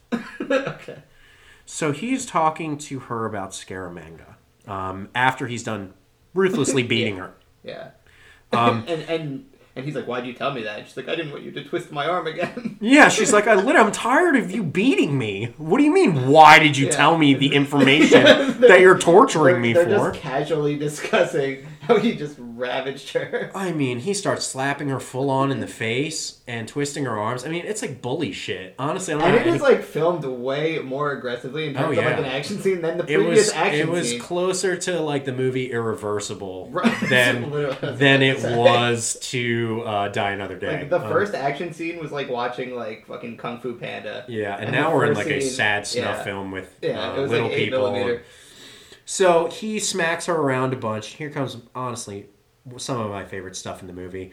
Bond asks her how he will recognize Scaramanga, and she responds, tall, slim, and dark. To which Bond says, So is my aunt. yeah, I, I, he did say that. I caught that. I, um. I don't know how to read that line, really. uh, I don't know if James Bond is uh, part of a mixed race family or. He said it to make. He was trying to make the point that like That I'm gonna, no- I'm gonna need more details than that. Oh, you mean like that he has three nipples, was born in a Right. circus? No, you mean the other thousand details you already Yeah, know about him? you him? know far more about him than You could tell her about Scaramanga. She's his towel man. Yeah. I mean, like, So what? my aunt. So is my. Oh, oh, oh, God. I hate this movie. I hate it, but it's so good. we, Um, we gotta move along. We're only at like the ten minute mark. No, no, yeah, well, yeah, um, yes, we are ten minutes in. No, um, so uh, uh, she he says, "So is my aunt," and then slaps her again. Yeah. Um, which I thought, I mean, she's already giving him the information, right? Yeah. She's describing him now. She refuses to describe him. She starts describing him, and he continues to hit her, So- which is just awesome. Did you ever see a video of Sean Connery just shitting on the Roger Moore?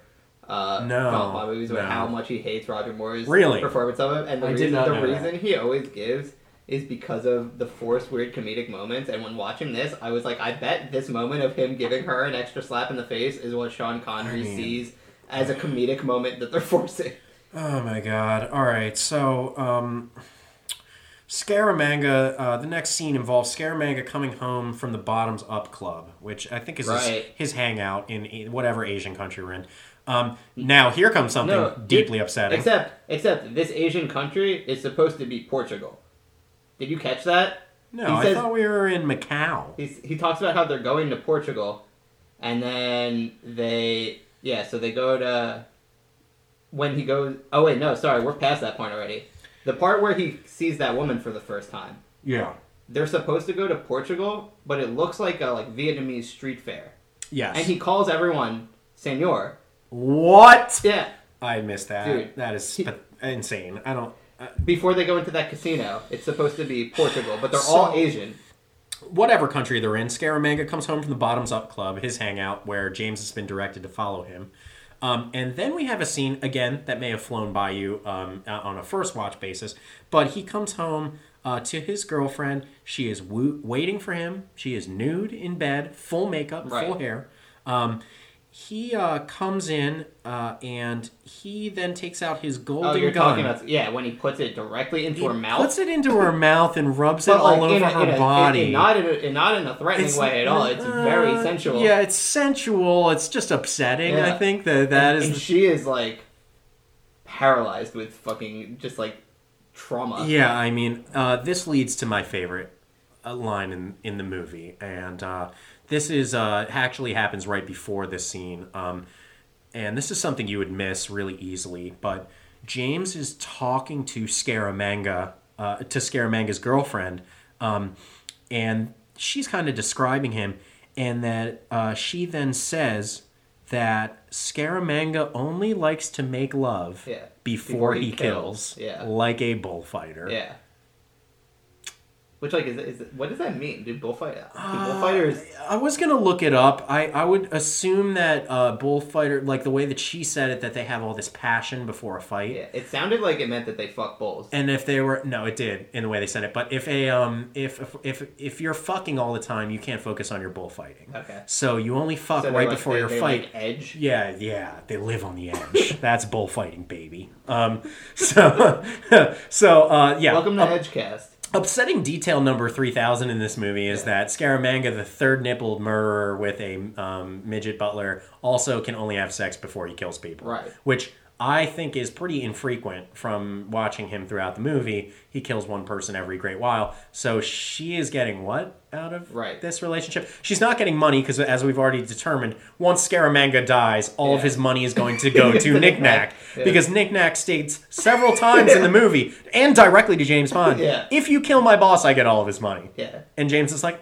word. Like, He's like I was gonna. he's like, that is the plan. Yeah. Um, cool. All right, so, um, But I, I was curious in this moment when Scaramanga goes in to put the gun gently into Goodnight's mouth. right. Like, what is their relationship to each other? So, so the note that I wrote is I turned away for one minute, came back, and uh, Salamanca was putting his gun in Goodnight's mouth. Is Goodnight betraying Bond because of his shitty treatment of her? Feminist Bond movie? Question mark. I mean, James Bond is treating everyone like shit in this movie. Uh, Yeah. Foreigners, uh, is he women. like getting a taste of his own medicine? She's like, I'm gonna fucking suck that gun. I don't think he cares. I don't think Scaramanga or Bond cares. I think they just want to uh, objectify women at every stand. But Uh, then, but then after that scene, Salamanca and Tattoo or whatever the the midget is, the dwarf. that was a hard M. to, all, to all you little folk out there. yeah, um, sorry. Fuck off. Um, so Scaramanga and uh, the Plain Boy, um, they find James after that. So it seems that that scene led to Goodnight telling Scaramanga where James is.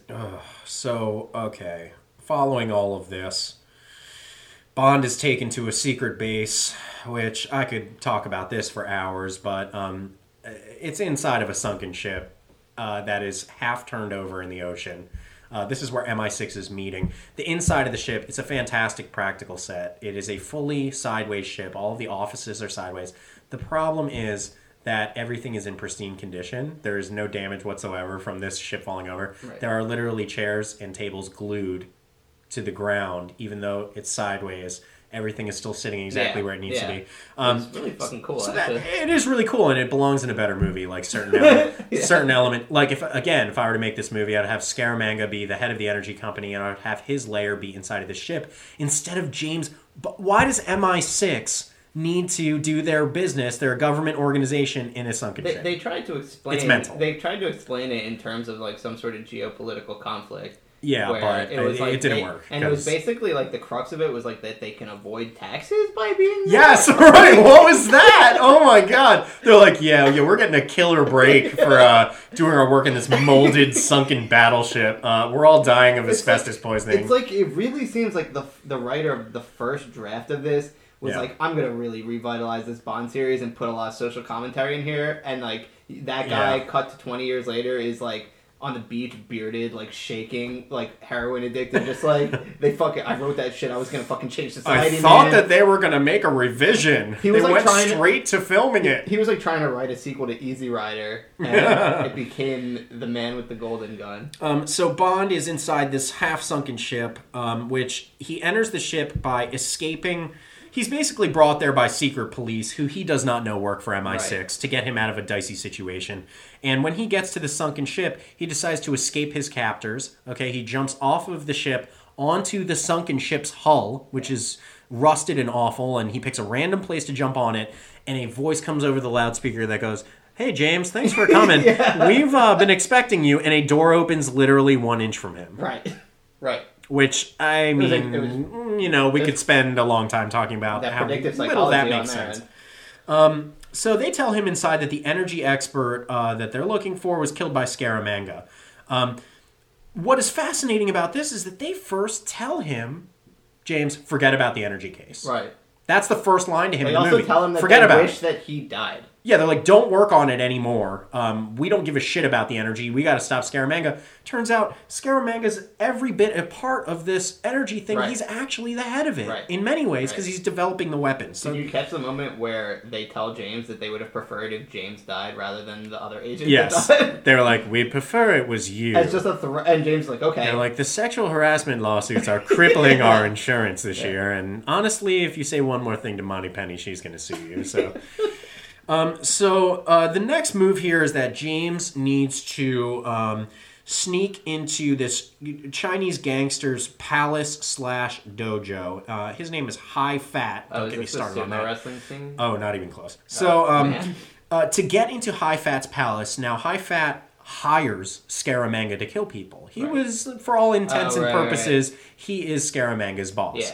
James and Bond. he's like a real fucking like evil generic like He's like a xenophobically Yeah. Asian terrorist. he's an Asian terror He's businessman. like he's an Asian billionaire. He's here to destroy the world with his money and gasoline. So James, uh, the way he sneaks into Hai Fat's palace, he chooses. Uh, okay, broad daylight. Right, Let's start with right. that. Huge. That's a great idea. Sneaks. Sneaks into his palace, Liberal takes off sneaks. of his clothing, takes off his clothes, and jumps into Hai Fat's pool. Um, right. He is swimming in Hai Fat's pool, where he is hitting on a woman who is Right. only in the movie for thirty seconds, whose name is Chew Mee. Yeah.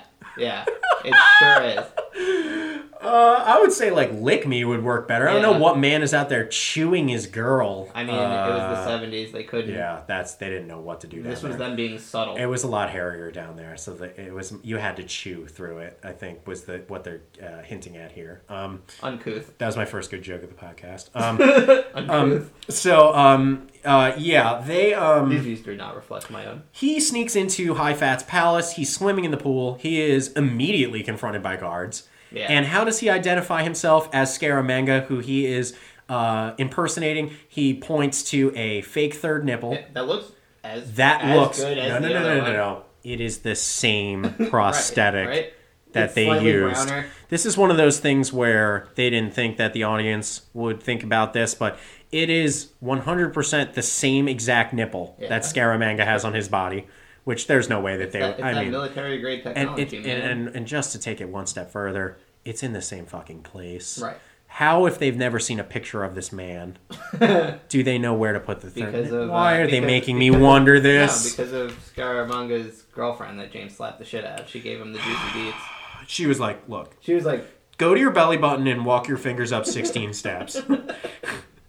So um, he gets caught, and um, uh, this uh, Hai Fat character um, looks at Scaramanga, aka James Bond, Yeah, who's impersonating him, he and like, he oh, says look at that him, nipple. You must be Scaramanga. he says, "Oh, Mr. Scaramanga, oh, I didn't know. You should have said something." Yeah. Then he says to James Bond, "There are cults where it is a sign of invulnerability and great sexual prowess." Prowess, yeah, The third nipple. yeah. He does say that. Um, and I thought that that was upsetting mostly because I would just say uh, that's disgusting. I don't. I wish I didn't know that. Um, so turns out that Scaramanga. I appreciate the. I appreciate his uh, effort to make the guy feel, you know, at home and you He- know, here's comfortable a- in his own skin. Here is uh, uh, one of several moments in the movie that are so inane that it is incredibly human being with a fucking brain wrote this movie. Um, turns out Scaramanga is at Hai's dojo. Um, all this time that James Bond is swimming in the pool and has the fake nipple, Scaramanga's actually there and must have said to Hai Fat, "Listen, this guy's going to come and impersonate me. Don't say that you know it's him." Blah blah blah. Right. Um, I guess this is an aid of Scaramanga, who's obviously a sportsman. That's what Nick Nack's Danger Room obviously is meant to convey poorly. Is that uh, Scaramanga's kind of like the predator. He's into like the like the most dangerous game. He's into the hunt. Yeah. Um, which is fine for him, but for this Hai Fat person, why would he buy into this? Join us next week as we discuss The Hunted with Benicio del Toro, I love that movie. the sequel Um, to The Man with the High Fat, that is the direct sequel. Um, that and Fantasy Island. Hai Fat says to um, Scaramanga, I wish to live a long life, and I do not wish for Mr. Bond to shorten it. Then why the fuck didn't you just Yeah. kill him? Yeah, right. You're in your dojo, which is surrounded Yeah, by a right. hundred armed guards. You just had him naked, Right. without a pistol, in front of you, hitting on your daughter, Chew Mee okay um brazenly going to your dojo disrespecting it at all levels with your fake fucking nipple shit and your stupid goddamn hair and your dumb face Right. and you go there and why does this man not kill why would Hai Fat who it's not like Hai Fat is being paid by Scaramanga. Right. is the other way the around. way around. Why does Hai Fat not just He- kill this he- man? As he lets him know repeatedly that he is his boss. Oh my god, why are there so many people in this movie? I mean, Nick Nack, Dude. Nick Nack, Scaramanga's girl, Scaramanga, and Hai Fat all could have been the same character. Hai Fat's all could have been purpose in this movie is to have like a disposable foreign character. They were like, God, we need to the have movie- one Asian person. Like it becomes for a moment, it seems like the movie is going to be all about Hai Fat, and Hai Fat's actually the real antagonist. Oh, But yeah. he's really only in the movie for like fourteen Oh. minutes. for nothing. he's only For there nothing. to be like To be killed. some exotic Asian character It's to be just- murdered. It's so excessive. You know what it's like? It's like when you go to lie to someone, and instead of saying, uh, I just didn't have time, you make up something super elaborate. Right. That is what this whole fucking movie is. Instead of just telling you the easiest Yeah. things and taking you on this very easy ride, they infest this movie with so many extraneous everything, and it is exhausting. Yeah, they're like, how can we convey to them that coal isn't sustainable? So, oh. They're like, God. well, you know, they won't really get in unless we kill a couple minorities. so James leaves the dojo. This is when he meets up with Goodnight. Um, now, Goodnight says to him, oh, God. Oh, God. So, Goodnight says some shit to him. They're standing outside a hotel.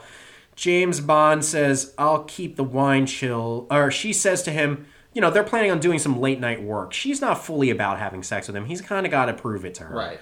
So um, she says, "Okay, come over later. I'll keep the wine chilled." And he goes and and imagine, okay, if you're going to say something disgusting to a girl, Right. If you're going to say some gross, obvious pickup line, you want to smile. You don't want to make direct eye contact. I mean, he is looking her straight Right. in right. the fucking eyes. She goes, "I'll keep the wine chilled." He looks at her. He doesn't even smile, and he goes, "And everything else warm, I trust." Right.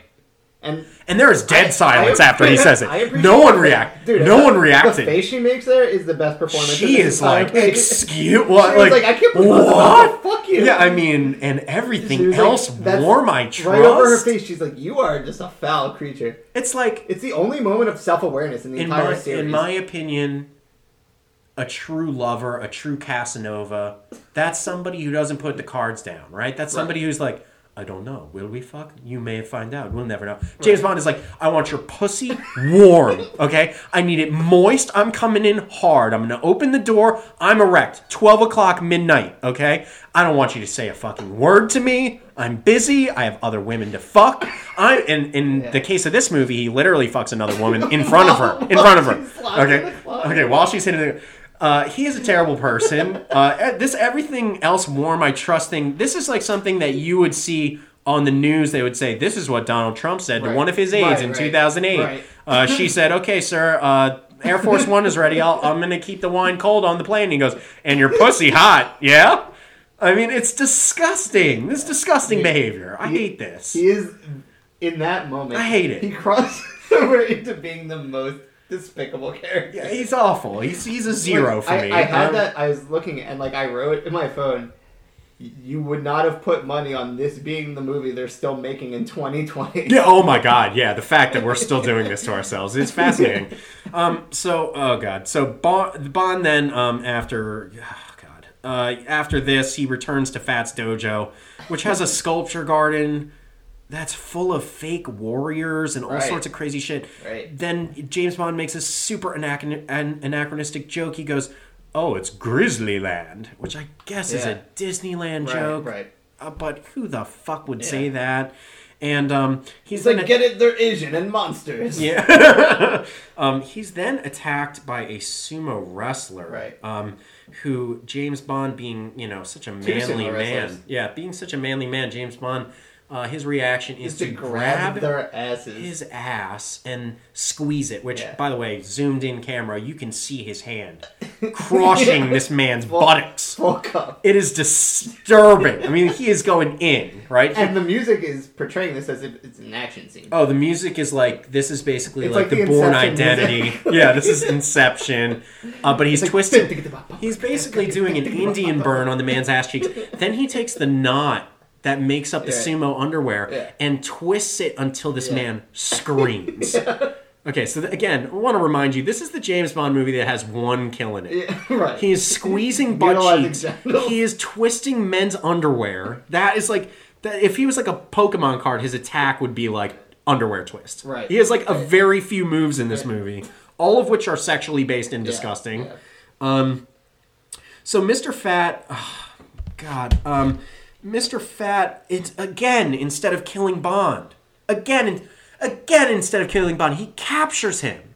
Right. Right? He's captured. Nick Nack, I think, is the one who captures him. Knocks James Bond out. Right. Once again, on the property of this private dojo in America, you could have killed James Bond for this legally. Yeah. If James Bond, with a third nipple on, jumped your fence and ran and, and tried to hit on your daughter Chew Mee, you could shoot him point blank, and that is legal in America. Not not in Philadelphia. This is a third world country where this man refuses to kill James Bond. Instead, he says, "Send him to school." Right, And then James right. Bond wakes goes- up. Wakes up. He's being massaged by three Asian It's women. like that moment in the first Batman movie where he's in like where he's in the fucking hole. I mean, yeah, this is campiness just defined. I mean, the man could have been, should have been killed by. This is. You're saying s- this movie's not as good as Batman Begins. That's what you're trying to tell me. I would say the two are they have a lot of similarities, mostly uh, in the like keeping it warm references. I think Yeah. there's a part where Katie Holmes and Batman Begins was like. Um, was like it's not who I am that defines me, but it's how warm my shit is when you show up that really defines me as a person. So Wow, it's the same movie. I think it was written by the same guy. Which, by the way, here's another. This is actually perfect segue to a fantastic Alfred fact about this movie. Um, the director of this movie. Let me check my VHS tape, which I'm going to shake so you guys know I'm actually holding one. That's real VHS, Yeah. baby. Um, uh, the director of this Move movie, Vinyl Revolution. Guy Hamilton, Yeah. was offered to direct Christopher Reeve Superman and turned it down, and then was offered to direct Batman and turned it down. Um, Which Batman would that have been? Then? uh, I think that was the 80s Batman, the Tim Burton Batman that they were referring to. Um, because he became famous from this movie Okay. and then directed several more Bond films. Okay. Um, and after that, they were trying to get him a new franchise. Um, they tried Superman and Batman. God. If only And we could have could have had put- a Batman or Superman movie directed with the uh, societal grace that Yeah. this movie was conducted with. Um, that would be great. I feel like there's room for scenes like the intro scene to this movie in the Tim Burton Batman movie, and and, and not much else. Um, all right, so uh, Bond um, then watches this dojo school. They're fighting, and then Bond breaks out of the school uh, after watching these guys all do karate. This then takes us into one of the worst, most boring chases And I think, we should, imaginable. I think we should take a break here before we get into this. uh, yeah, we're gonna take this a is a prime break spot. We're going to take a prime break spot here um, and uh, then lead up with uh, some of the craziest action uh, we've ever seen.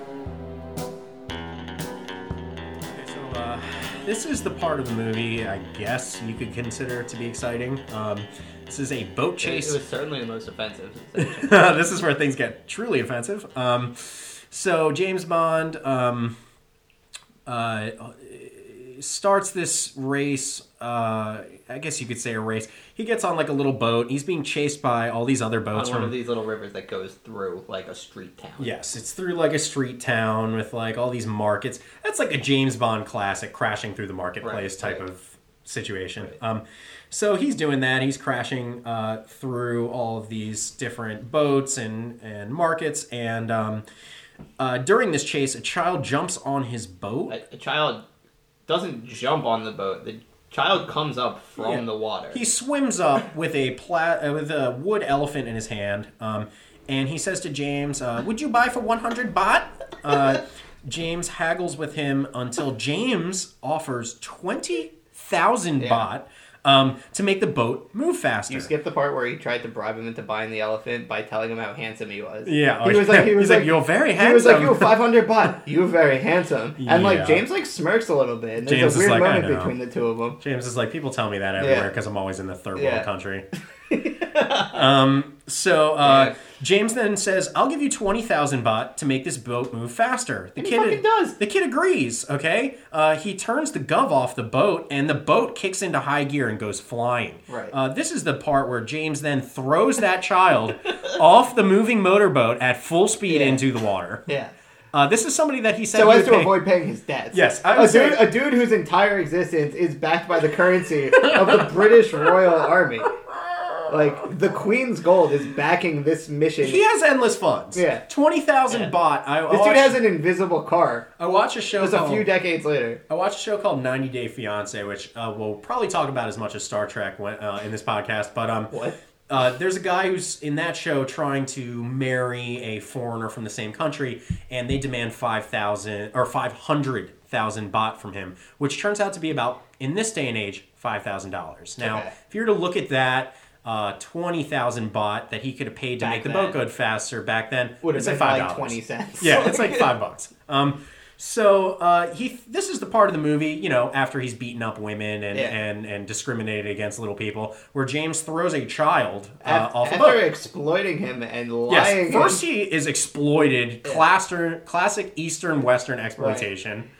He's like, um, I will pay you hard currency to help me. Yes. And the kid saves his shit. He saves his life. And his response is to throw the poor foreign child directly off of a moving speedboat. Um, this is the time where we meet the most offensive character I've ever seen. I, I, I mean, this 70s John Goodman? Yeah, this and and um and Jar Jar Binks and uh, things and and like the racist like crows from a Song of the South. This is like most offensive movie You're characters. gonna you're gonna compare this this this man who refers to all Asian people as pointy heads Pointy heads, yeah. to Jar Jar Binks. Yes, uh, yes. J.W. Pepper uh, is the character's name. He is uh, literally indiscernible from Jar Jar Binks, um, especially in the place of this movie. He is a fat uh, tourist, American policeman. He's a policeman from Louisiana, I guess, uh, who is on vacation. Um, in this foreign country, and just happens to see this chase unfolding. Now, this guy is fat, disgusting. He's got literally every part of both of his lips full of tobacco. Right. Okay, it's not Right, just the right. bottom lip; it's the entire. He looks Yeah. like a. He looks like It's- Frankenstein because he's so much. It's like John Goodman in Babe or The Babe, where he's Babe Ruth. we're really trying to make the John Goodman thing happen. It's it's it's already happening. he, he made it happen. I didn't have to make it happen. Um, Did you see that guy? I, do, I don't. I don't get the reference, but I do know He's that like uh, John Goodman, is a he's fat like, slob. He's also like John Goodman and Barton Fink. He's like John Goodman and Roseanne. He's like John Goodman, is what you're saying. I mean, he's not like it's less of a Big Lebowski, John Goodman, more of So this guy's a sloppy a mess. Flintstones. Yeah, John he's Goodman. like Fred Flintstone, and he sees this uh, chase going down, um, and uh, he he points at the boat that is uh, that James Bond is being chased at. Uh, is being piloted by an Asian guy, and he says, "quote You goddamn brown water hog." yeah. That's the uh, first line out of his mouth, and uh, then There's one line he says, "I'm hoping you picked out too." uh, then he's watching the fight unfold, um, and the Asian guys are not able to catch up with James, and he says, "quote If you got your little pointy heads out of them pajamas, you wouldn't be late for work." Yep. Yeah. Yeah. So that's uh just classic lazy racism. Yeah. Oh yeah. And this is a giant fat man. And this all happens in the span On of like vacation. 25 seconds. All Oh of yeah. these Oh yeah. Oh yeah. Um, he then says, "You pointy heads has no more idea of traffic control than, Then a, gooney bird." What's a gooney bird? A gooney bird is an Can you look it albatross of the North Pacific. All right, good. Um, I don't know why uh, traffic control has any relation to gooney birds. yeah. I don't know if that's a historical thing. Uh, it made me very uncomfortable, no matter what it meant. Um, so he says pointy heads a lot. He's okay. Now, Now, now this is when- hopefully now we're up to my favorite racist line of this entire movie. Uh, not yet, but th- I mean, this is like a moment here that just fucking really confused me. JW sees James Bond uh, doing this chase, and uh, he recognizes him. He says, "You're Right, that right, right. secret agent Right. from Britain." right. Bewildering. Bewildering. mo- And James Bond's like, sure, come with me. This brings up an interesting point um, that I actually think is true in some of the James Bond movies, Where which he's is like- he's like he is famous, Right. and he is also a secret I mean, agent. because every time anyone mentions him, they're like, oh, you know, the one with the license to kill. It's like, how the fuck does everybody know? Well, I mean, this is a world in which uh, James Bond knows literally the entire family tree of someone he barely recognizes. So it's not. I would not say it's a. yeah. Anyway, Preancestry.com, I'll have you. unfortunately, this character J.W. Pepper. Uh, this is the second movie he was in. Is now, it? now here's the interesting thing about this because he was in Live and Let Die, um, and what I find disturbing about this Is this movie canon? You, oh, for sure. Oh, for sure. okay. Oh, for sure. It's about as canon as James Bond Jr., one of my favorite cartoons from the 90s. I don't even know what that is. James Bond Jr. podcast, 10 p.m. All right. Uh, James Bond Jr. was a show about James Bond's son, post mortem, after James Bond passes away, going to a secret agent school. It is a cartoon. It was on Nickelodeon. Um, it is bizarre. When? When? When was this In the on? early 90s, right when everything you watched was on. It was called James Bond Jr. Um, I still remember the theme song. I will not sing it out loud, but I'd like I to hear it. if I have Can to. you grab the micro cord? Um, I'm going to grab the cord. Um, so this is the second movie with J.W. Pepper, which, What incarnation is this? which yeah, this, this is uh, Dan right now is looking at um, At James, James Bond Bond Jr. Jr. stuff. It seems to be blowing his mind. So it, it looks like it's a commercial for. It's a cartoon from back in the day that they re-aired. Uh, I don't know if it's been re-aired, but I mean, it definitely was on. Jaws was one of the villains. They had all the Oh, villains yeah, going look after that, after young James Bond. Um, so Is this interesting for people? Me, me looking. I think so, at- but well, I think other people probably have heard of the show, and while they're listening to this, they're like, "When are they going to talk about James Bond Jr.?" And, and that moment for us is right now. Yeah. Um, so uh, what's confusing about that is that now we're assuming that this character, who is in some capacity in Live and Let Die, Right. is on vacation in a third world country and just happens to bump into James Bond. Okay, but that would explain why he knows what he is, who he is. yes, but that doesn't explain why the fuck he would be in the same place as him. I mean, on- you know, it's a small world. Okay, I- small just the other day, I saw Brian Ebner walking around on South Street, Hmm. and I was like, man, it's just like fucking. I feel like I see him everywhere. it's just like the man with the golden I see a lot of people that look like him too. So. Yeah. Um. Anyway, shout out Brian Ember. Um, also, uh, you know, it's easier to point out white people when you're in a foreign country. yeah, yeah, of course. Um, so Bond then returns to his hotel, meets up with Goodnight.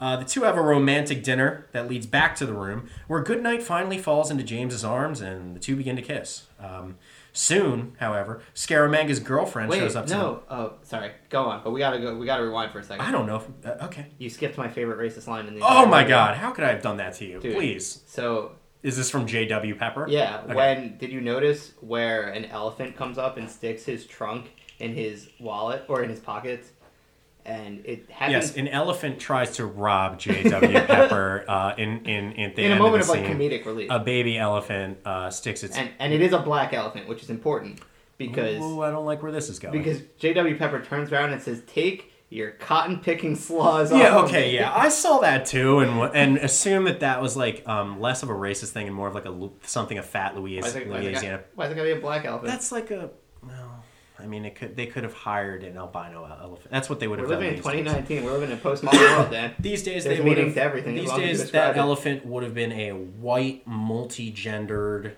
um, liberal named Alexandra Ortiz. Yeah, super about Beto. Um, Beto would have played the elephant. no, he's, he's a white cisgendered male. um, for now. Um, He would play so uh, He would play tattoo or Nick Nack. So Bond uh, returns to the hotel room. Uh, he's making out with Goodnight. Scaramanga's girlfriend arrives. Um, after interrogating her, they make love, but uh, they do so while Goodnight is is hiding. So James and Goodnight are about to go at it. She Yeah. finally is like, "Okay, you're a disgusting pig." And she literally I, says, "I thought this moment would never thought- happen," and and, he's he- like, "Guess what? It's fucking not." He was like, "In our, I don't have it written down." But he was like, "In our profession, it's not about the moment now, but the moment to come." yeah, right, right. And I That was like, "I can't believe they got away with that Uh, in they did. 1974." It was disgusting. I was like, "Did they know what coming was?" So the two of them start to go at it, and uh, Scaramanga's girlfriend shows up to talk to James. James then covers up Goodnight with the sheets. Okay, Right. she is a lump in the sheet in the sheets. Um, Scaramanga's girlfriend starts hitting on James. James says to her, uh, "Yeah, you know, like I'm a secret agent, and that is why uh, I do the pillow trick." Right. I put pillows in my bag. Smashes the fucking her body. Yeah, he's to prove, that prove- it's to- a pile to prove that it's a pile of pillows, uh, he then uh, uh, just punches goodnight in the punches thigh. a woman in the thigh. Uh, then uh, Goodnight creeps into the closet where she is hiding, and uh, Scaramanga and James make love. That's pretty generous. She doesn't so much creep into the closet. Oh, he shoves she- her in. She gets out and she's like, "Don't worry, I'll kill her," Oh, which right. is like really what they want. Yeah. But James is like, "No, I need to hit that first. He's like, "How about we try this instead before we do your thing? Come over to this broom closet, this closet that's full of a broom and four suits." And he slams her into it and locks the door. That's the important part. He locks her in there because he knows that she can't be trusted to do her duty and stay in the wardrobe. While and so he comes back, which we find out is two hours later. Yeah. After Yeah. after knowing After- knowing Scaramanga's girlfriend biblically Yes. and finds Which we can only imagine was probably harrowing. Yeah. I mean, James Bond has had sex so many times. Yeah. His lovemaking at this point is probably 85% anger, like 15% shame.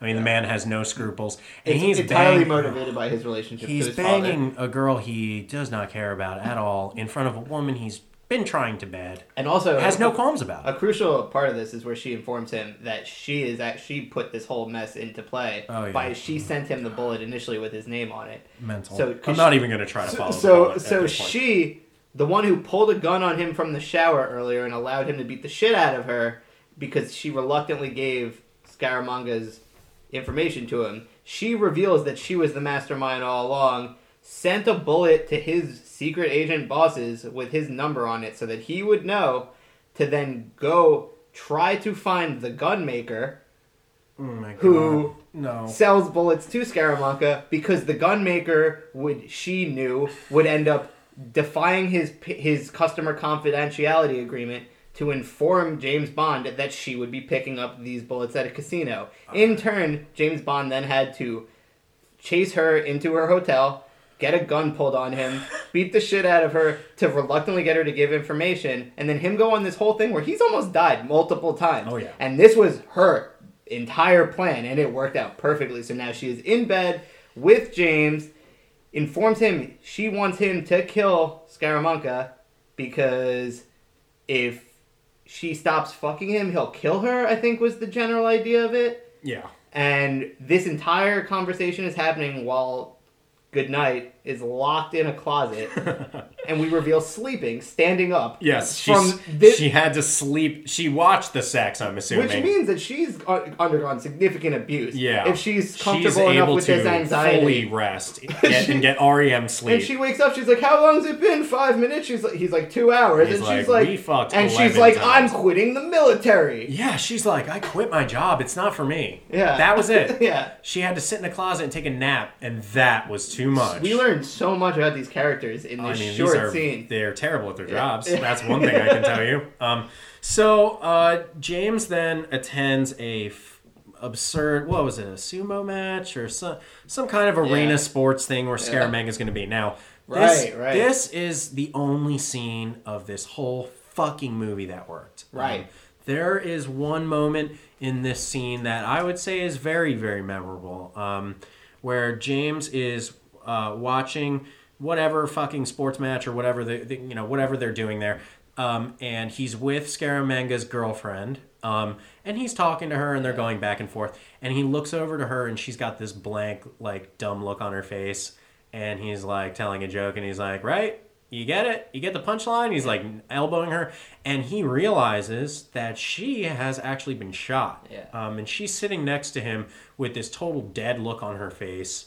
Uh, she isn't slumped at all. She's Yeah. she's in the exact seated position that she would be in regardless. But there's blood There's coming out of the hole right there's a bullet hole bosom. right in her bosom. Which, like, by the way, if you get shot in the chest, that is a bit. You're gonna go Well, flying. it was right in the heart. and James Bond, who is a trained killer, licensed to kill, has been through it all. He was like, does "Huh." not notice that she has been shot. Right. I don't want to pick this apart. Yeah. Because of all the dumb shit in this movie, I this was- was one of the few moments that worked. I was very perplexed by like how was she shot? Was it like via the silence, They or was it because it was so loud? It was so and- loud. They were waiting. He waited, even though they didn't show him. They were, he waited until some loud like slam in the match happened, Right. and then everyone cheered. And when everyone stopped cheering, James turned to her and was like, "Right, haha," and she's Yeah. like, "I'm dead." No, Like, I I had a moment there where I was like, you know what, you know, Act Three might be turning around. yeah, I mean, it worked. And again, there is And there's that moment where he they reveal that Nick Nack is holding a gun on him behind, and I was like, oh, Right. that, was well. Yeah. I was like, this whole this whole scene is again, like if you were to smoothly. trim, This is acting like a movie. if you were to trim 45 minutes and 14 characters out of this movie, Yeah. it could be great. Yeah. Because Scaramanga is a great villain. Yeah. I'll say that straight up. And, and Nick Nack is a great offensive '70s Yeah, stereotype. yeah. Nick Nack is funny and and and at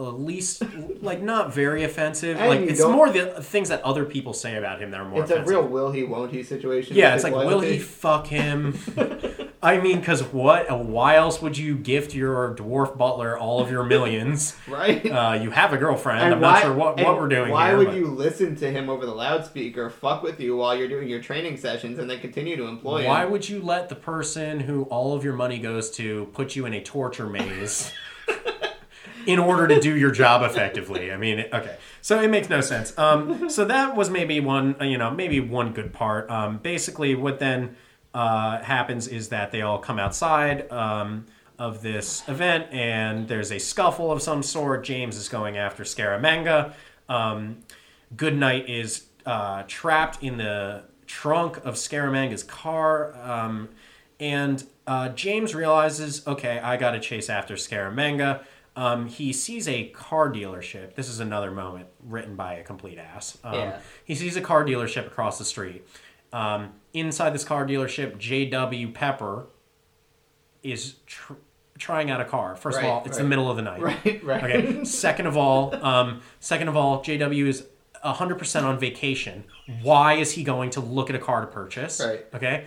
Uh, why just is so he you trying? remember that he's just like a rich piece of To, shit. why? Why is he trying to buy? And if you look at the car they're in, a brand new sports car Right.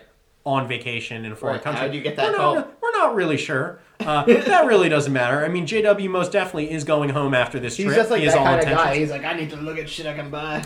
Uh, And that's no, like he how he was, talks, No, kind he of. was going to buy it. Right. I'm saying. He's, Yeah, he was like. Uh, he's like, I got grotesque wealth. I'll fly. I'll chopper car home. he did not want to buy a wooden elephant. Early Right. in the movie, the wooden elephant was offered It was to the him. equivalent of eleven twigs. Which, by the way, his wife said, "Let's buy the elephant," and he said, Right. again, one of the most perplexing lines in this movie. He said, "We can't. We're Democrats." Right. Which? Right. Why is this racist, xenophobic, fat Louisiana policeman a Democrat? Because in 1974, the Democrats were racist, yeah, they were. xenophobic. I guess so. I mean, What I mean, you know. I hear you. I mean, All you right, know, welcome to NPR. Yeah, I mean, today we're talking about Abraham Lincoln being a Republican, and I bet not everybody knew that, know, but he was. Lyndon Johnson was a piece of shit. Um, He was a Democrat.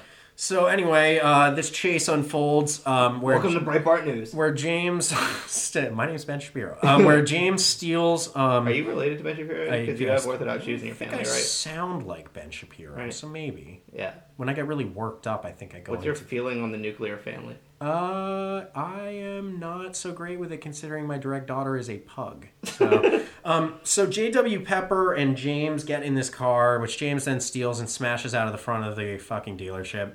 Uh, during the chase that they embark on, J.W. Pepper says things such as, um, "Pull your cars over, you little brown pointy heads. Yeah. I'm a police officer." Right. Okay, that's great. A sign of Um, things to come.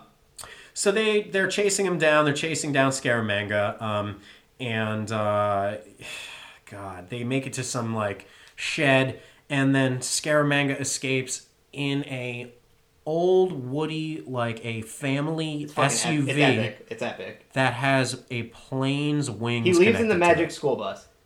Essentially, he leaves in a flying car, but it has plane wings. I mean, it's so stupid. I what was the plan? It somehow seems more far fetched than the Invisible Car. Fifteen movies later, because the effects are just so ludicrous. um now Like E.T. looked God. substantially better with that flying bicycle than Yeah. this car looked. Yes, but the difference is this was a This real was a car. Winnebago. This was real. yeah, No, it was. That that is a car with wings on it for sure. Like that is a flying car. They built that for this movie. Oh yeah, yeah, yeah, yeah. No, like it's real. Like it doesn't fly.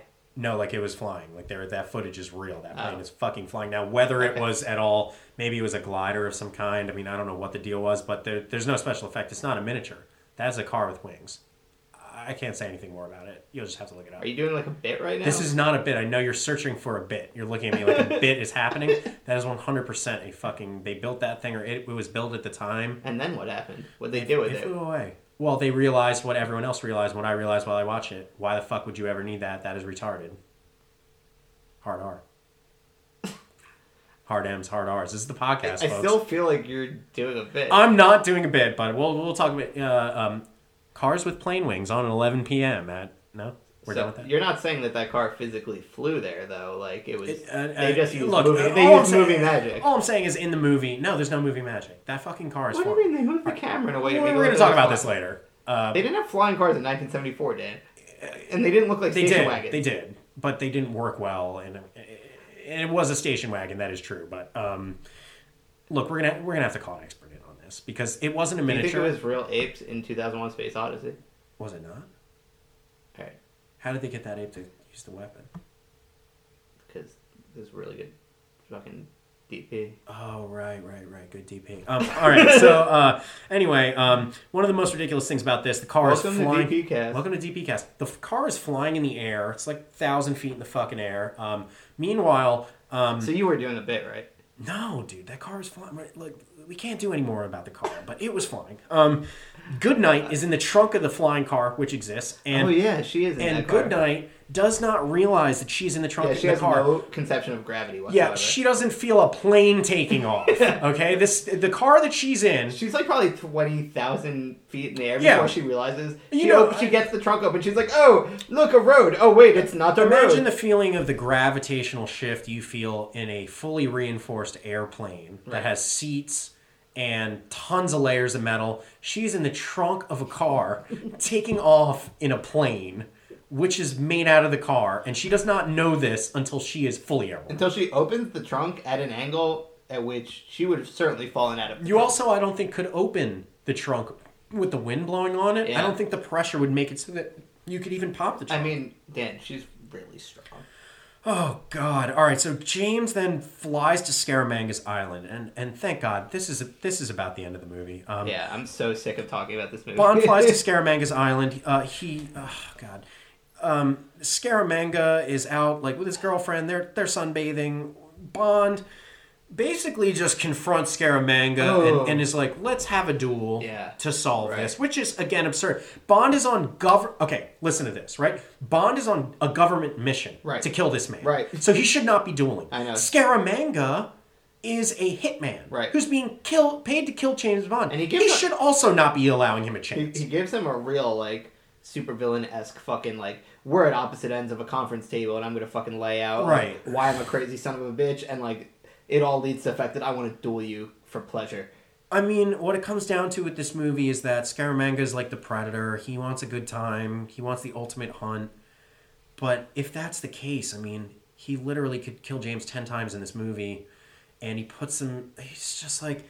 If you wanted to hunt, why would you hunt him on your own island? Why not go somewhere you've Right. never been? Why would Nick Nack need to build a ready room if they just dropped him into fucking Right, right. Vietnam in the jungle I and mean that's the him? thing. The implication is that he's pretty sadistic and it's like Is it not hard enough to be the world's number one hitman? Do you need to add your own extra challenges to that effort? I mean maybe it's one of those things where it's like lonely at the top. You know he has to. It's like you know. And I know he's it- like fucking Jordan. And dude. I know like, it, it wouldn't have fit on the VHS box, but it should be man with the golden rifle. You could not make a shot with that pistol. Right. In the scene where he kills uh, his girlfriend, he shoots her from fucking It's- two it's- feet It's away incredible. with a pistol. It just doesn't work like that. I mean, he's the best. One of Two them. feet. And I have no, played the mean, game, and the gun is very effective. It's a so. good gun for sure. Um, So- and we're we're dangerously close to my number one unequivocal favorite Oh, moment of this entire movie, and I'm very excited to So. Nick, Nack And I hope you saves Bond from the duel. He uh, he say I don't. I, and at this point, my eyes were going in two different directions Right. both times. This so was I, definitely the most tedious part of the movie. I know that. Nick Nack stops the duel and takes James somewhere uh, else on the island and says to him, "If you kill my boss, all of this will be mine." He doesn't stop the duel. They count down. There's a very dramatic moment where Right, Nick Nack's going happens? one, two, because they're counting paces and they have to get to twenty. So in movie time, we have to listen. To Right. Oh my god, 20. that's where I blanked out. And That's why I didn't see the conclusion to the duel three, because it was so four. boring. And between each number, camera angles are just really doing a Bourne Ultimatum thing. Just blah blah blah. Seven, eight, nine. You see Bond. You see Scaramanga. You see Nick Nack. You see a camera. You see a camera move. 11, 12, and it goes on. And it gets to 20, and Bond turns around and shoots, and you're like, got him. And he's gone. Scaramanga's fucking gone. What? It was all a fucking ruse. Are you kidding me? Scaramanga ran away to I lure hate- Bond, no, to hate- lure I Bond I- into I the hate- Hell Maze. I hate this movie. yeah, I hate it. yeah. Because that right here you had a moment where now both vil- the villain and the hero they're on the same ground. Right. Like this is what Scaramanga should be looking Right. forward to. Is And- is finally toe to toe with the man who he has a fucking mannequin of in his ready And when he reveals that he wants to kill him, there were 20 paces where he could have turned around and shot him in the back. 100%. It's not like he has like and James, same with James. Same about. with James. Well, James And has like James is on him. He's on a mission to kill. but, you think know, if he went back to MI6, they'd be like, "Well, you violated the rules of the duel." Yeah, they're like you know No. they're like you know the Rodney King riots really. If I were. James Bond's boss, or if I was Hai Fat Scaramanga's boss, I would be like, why do you keep putting yourself in a situation where you can kill your ultimate enemy and then refusing to fucking do it? yeah, they're like, why did you accept to a duel? So the duel And, and ends. is there is no indication throughout this entire series until this moment that there are any Western tropes. no. Like Yeah, what the duel felt so out of place. they were like Fistful of Dollars did pretty well last year. Yeah, they're like, mm, a duel sounds good after the hell maze, the boat chase. The, I mean, Right. because then you have a great simplistic bro. And uh, all along, this is what I've been saying that this movie needed simplicity. Right. This needed to be him versus Scaramanga, and instead of that, you have again another trip through the maze that Nick Nack sends him on. They have to slowly go through this maze, and again, it's like three. You see all the same traps that you saw in the Right, first right. part. You see everything all over again. It's it could have been a cool cyclical moment if the two were actually hunting each other, but you know Bond is going to win. Right. I mean, you know this is movie number thirteen out of a thousand. There's no fucking tension. No, nothing's on the line except for the energy crisis, which everyone in this movie has forgotten about, including Right, and right. I. Um, So before he goes on the Hell Maze, he runs into Nick Nack. yeah. And Nick Nack does his whole little like, I get, I get all of Yeah, this. He's like, I get everything. This all becomes me if you kill him. Please because, because if when you hire a So- butler, you're like, I want to hire somebody who's literally waiting for me to die, Right. putting me in So- situations where I'm going to die. So Nick Nack says something that gets on Bond's nerves, and Bond turns around and points the gun right in his face, and and he says, uh, he said, "I've never killed a midget before, but there can be a first time." To which, to which Nick Nack bats his eyelashes, giggles, and goes, "Oh, Monsieur." Are you kidding me? Dude, How do I watch this movie twice and somehow miss that? And it's because there's so much. That I mean, was it's my absolute favorite moment of the whole That's movie. beautiful. There was Beautiful no movie. rhyme or reason to it at all. Like No. James was being a hundred, he was playing it Yeah. serious, and Nick Nack was like, "Oh, hilarious." Long story short, guys, Scaramanga reveals his energy plan, something to do with a laser, something to do with uh, yeah, the- he's like he's like Solex. he's collecting he's the sun the fucking and blows up a plane He's with it. taking the technology and like reverse engineering it to make it evil and blah blah blah. and he blows up Bond's plane, like the way he got here. so James destroys Scaramanga's lab. He destroys everything. I'm pretty sure he kills Scaramanga. Yeah, he shoots him. Yeah, or- so there's a very like North by Northwest esque chasing where James Bond's way of full. So so Nick Nack is doing his jigsaw thing, Yeah. be, being like, "Hoo, hoo, hoo, not in that room, hoo, hoo." Yeah. like being super. fu- It's like if you ever played Portal yeah. and there's the the robot that talks to you the whole time, Just just, leading you harassing you. Yeah. And that's what Nick Nack's doing. As so, James is just like, okay, well, there's a camera there, there's a camera there, and there's a camera there, but what I'm standing on is the equivalent of a movie set. I'll just climb under the, I'll climb under the set. So this is James Bond's genius get out of get out of jail free card. Instead of following the path that Nick Nack set up for him, he climbs over the movie set in like a very like Truman Show moment where he realizes that like this. this is all a set. He climbs down under like the gears and shit, and then he drops his gun. James drops his gun while hanging suspended under the set while Nick Nack's getting really upset. There's a moment where Nick Nack's like switching from camera to camera trying to find James. Yeah. And the, they keep cutting him and he's going, bah, bah, just slamming the button for the cameras because he's so infuriated he can't find him. and then James gets distracted by Nick Nack like yelping into the microphone and drops his gun down into an abyss. And then it cuts away to Scaramanga, who's then walking around and he's back in that room where there's the cutout of John of John Wayne Yeah. and there's the animatronic James Bond hmm and you're watching and you're watching him walk around, creep around, and he turns away and it becomes revealed that the animatronic James, James Bond, is actually Oh, James I'm Bond done. who who Guys, turns I'm around done. I'm done. like the, Was he wearing the tux? yes, and Uh, here is the uh, here is the biggest conceit of the entire movie. He turns around pretending like motioning like a robot. So he basically does the robot, shoots Scaramanga right in the chest, Mm. he dies, but we already watched James drop his gun into an abyss, which means the gun that he used Is is, the the gun that the animatronic figure had the whole time. Meaning they f- outfitted it Yeah. with a genuine. Uh, well, Nick Nack, of course, put real guns Right. into all the animatronics. and if you hands. look at it, it's It's the the- it's, the same Walther gun. It's yeah, it's the Same gun. PPK. pathetic. So, so Scaramanga bought that gun, Just to do. which, for the record, that's an expensive gun. Yeah. Like to go buy that gun right now Well, will you know, cost you spare- eight hundred dollars in twenty twenty. when you're making a million dollars a kill, you spare no expense. I guess. right, right, Even though you're buying gold bullets, which take a huge portion out of your uh, payment. Right. For a kill. Um. So anyway, uh, Nick Nack sees. so that's where the movie should end. Yeah. yes. Uh, but they escape, and the movie ends with basically James and uh, Goodnight are making out on a boat.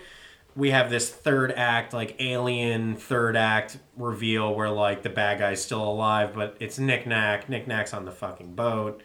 Um, Nick Nack comes out of the ceiling Nick Nack comes out of the ceiling. Yeah, I have that. I have that written down. while, while they're having sex. Yes, while again while they're having sex, um, James Bond then throws Nick Nack into a suitcase um, and takes him uh, above deck. Wait, wait. when he you, comes you back the part down. where Nick Nack escapes and where James Bond searches for him is. Oh un- my God, yeah. is like under a couch with like a hockey stick, where like it's a he had to be there. like. well, Nick Nack, first of all, he goes under that bed. And there's no physical way he could get out of that situation. Right. They don't cut the camera really. James runs over and starts poking it with a hockey stick, and then Nick Nack runs out of the bathroom. Yeah, It's like a fucking vaudeville start, act. It's He ridiculous. starts looking in places that no human dog No, or anything could I fit mean, under, like it's- under, it's. Like under He's like the checking. In, television. he, he might as well check in his fucking pocket. Right, just like be like, remember how small he is? He might be in in the. I got nothing. So Fuck, Nick what is it? Nack is the. No, you gotta fill out my jokes. We're I doing a don't- podcast. I, I don't know. I, it's not my If job. I'm to fill searching for a jokes punchline, you need to. All right. Next episode, punchline from today. Um, He did it in Gaza Strip. he did it in Israel reference. Um, so uh, he throws Nick Nack in a suitcase, um, takes him abo- uh, um, above. What do they call it? Above deck, and uh, uh, Goodnight is basically like, "Oh, did you kill him? You didn't need to kill him." And James is like, "I don't know, did I?" And then they cut to the boat where Nick Nack is tied to the top of the mast, fucking eighty feet in the air. Um, and that's the final shot of the movie. I is- remember that. the final I was checked out at that point. final shot of the movie is a little person tied with rope to the mast of a ship, What? sailing off into the distance. The end. So he didn't kill him. He didn't. He spared him. A happy ending. I mean, uh, depends how long he's going to be in that wicker basket. But no. uh, and the other thing is, uh, James, when he comes back in the room, he looks exactly the same. It's, it's two seconds later. He's completely coiffed. She's like, "What did you do?" He's like, "Oh, I don't know, nothing." Um, meanwhile, I'm picturing James had to scale a 50 foot ship mast with a little person slung over his shoulder and stuff him in a wicker basket. Nick Nack, who has now escaped from every situation he's been in throughout the movie, somehow not going to escape Right. being inside of a, Right. a wicker basket. right. Um, and the movie ends uh, with a disabled small person who probably led a very difficult life being strapped to the front of a ship sailing off Right. into probably a hurricane. And that's where Wicker Man begins. And that is where the movie Wicker Man begins. All right, uh, ladies and gentlemen, that was The Man with the Golden Gun. Ba-da, We're going to do uh, ratings here. Um, uh, I'm going to do two different On- sets on- of ratings for this. Of, uh, on a On scale, a scale- one golden gun to ten golden guns. On a scale from 1 to 10 Golden Guns, as a James Bond movie, I would give this probably a 2 out of 10. Um, and as a real film compared uh, with everything I've ever seen, I would give it around a 1 out of 10. So, but uh, look, if you uh, prefer your movie scales to be, uh, you know, is this so bad that it's good? Then yes, I would you 100% recommend this movie. so giving I so we 100%. should probably start with a baseline for our opinions of movies. For you, what's an example of a movie that's so bad it's good? this. This okay, because I think this is the worst. You don't like this No, as I- a bad movie. If movie. I wanted to watch a bad movie, I would- there are bad movies where you won't laugh like you know, once, there's like there's where there's like, no racism. like, to there's me, when there's I just think bland. of like a bad movie that's so bad it's good, it's like Killer Clowns from Outer Space. No, but the, the problem with that is that that is meant to be that. This is a movie that was meant That to was be one thing. earnest. Yeah, that was meant to be one thing and is another. And I appreciate movies that uh, started as uh, what seemed like a good idea and in actuality are an offensive car wreck. And I think that this falls into that. I do love movies like Killer Clowns from Outer Space, but that is not a movie that started as let's make something everyone is going to love and take their families Right. to. This did, and then had the line, uh, you know, "Get away from me, you brown pointy head water hog." So, So, so what would you call? Are there any? So in the scale of James Bond movies, what would you call a ten out of ten James Bond movie? uh, I think there have only been, in my opinion, two or three Is James Bond movies that can even get past a five or a six. Okay. One of those is Goldeneye Okay. um, because it's a personal story, and I think it's great. okay. One of those is Casino Royale because is the first Bond book. I think it was a great adaptation. Uh, it had a lot of good actors playing roles that we had seen a million times. I thought Daniel Craig was compelling. Um, and I actually think that if I were to be pressed up against it, I would say the best James Bond film is Skyfall. Because Okay. it is the most personal story for him. You learn about his parents, you learn about his family, you see his family home where he grew up. There's no other James Bond movie that tries to put any continuity in at that level. Uh, I did not like him particularly. Daniel Craig, I think, gets more bland every time he is Bond. He looks less interested every single time. But uh, I think Skyfall and Casino Royale and GoldenEye, kind of the only three Bond movies that I think you could watch and say that was a good movie. Right. Good Bond so, yeah, movies. no, igno- ignoring sure. ignoring the real world movie, but like if the scale of Bond, like something has to, the best Bond movie has to be a ten, and the I worst has to be yeah, a one. this is this is the worst. I would say Casino Royale is probably a ten. you think this is is probably a nine. you this think this is two. not worse than Die Another Day? Um, Die Another Day is pretty. I would say that this is not as bad as Die Another Day because Die Another Day squandered potential, Right. whereas this had no. Yeah, This had this was terrible from the first one second. You know, it's an underrated Bond movie. What's that?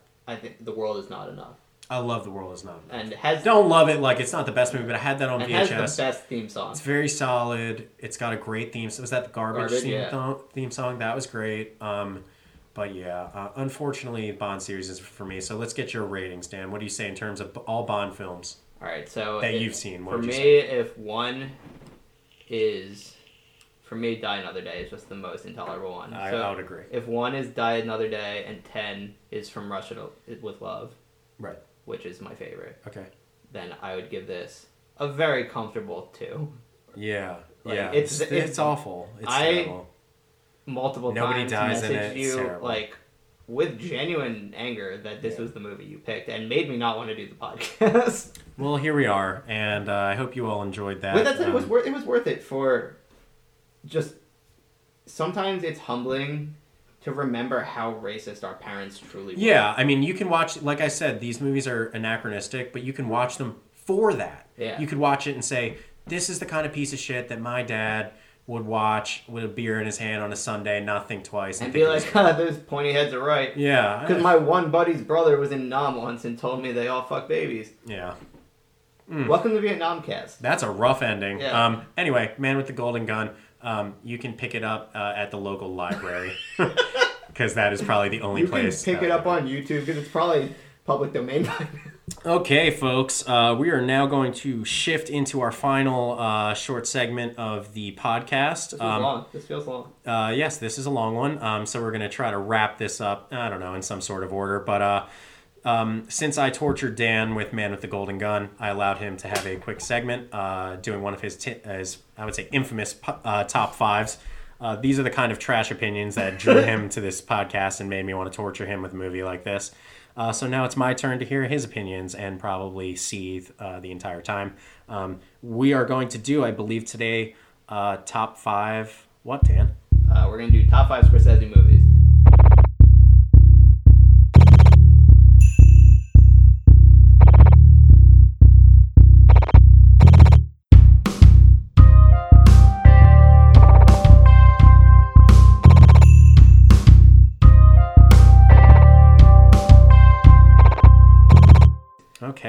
I, I, I, need to make clear that when Dan says that they're trash opinions, what he means is that he himself has Oh, no full of- semblance of culture. yeah, I am. I am debased, cultureless. I am joyless. So I mean, you know, some people enjoy things that I don't. Yeah. Vice versa. You're like uh, when when old heads are just like, well, you know, back in my day, that's when I got to see the Who Yes. when the Yeah. Who was the Who. And the Who was great. yeah, and like, anyway, the Anyway. point the, the point being.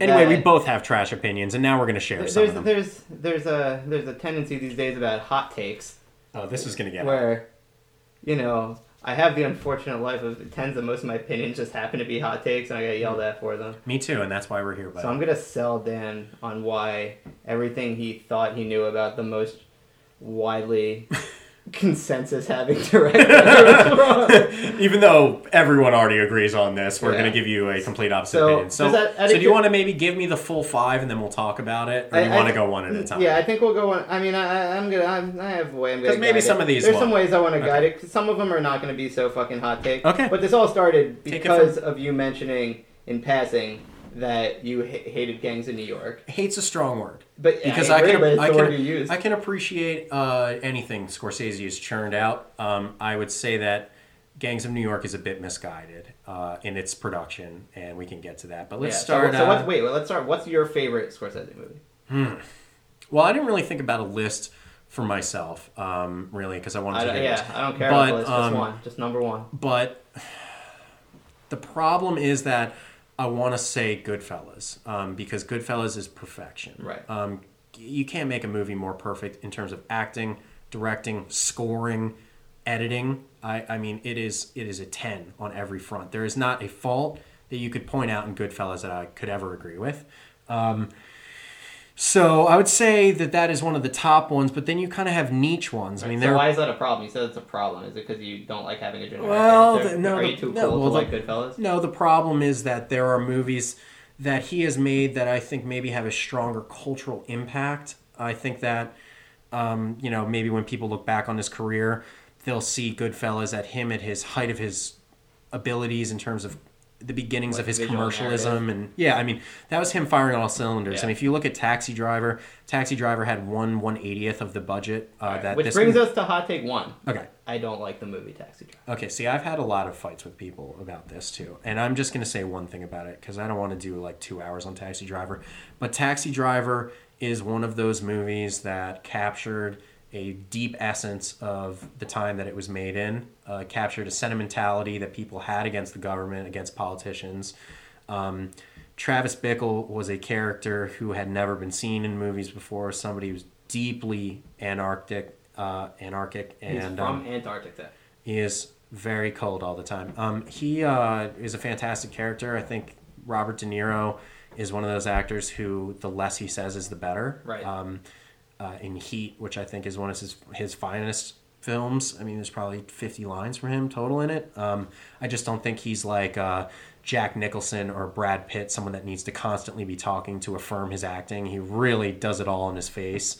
Um, so Taxi Driver is definitely up there. Um, I would say, yeah, I would say Goodfellas is probably everything that Scorsese learned from movies like Raging Bull and stuff like that. uh, he, it's really his most succinct commercial work that I think reaches the most people.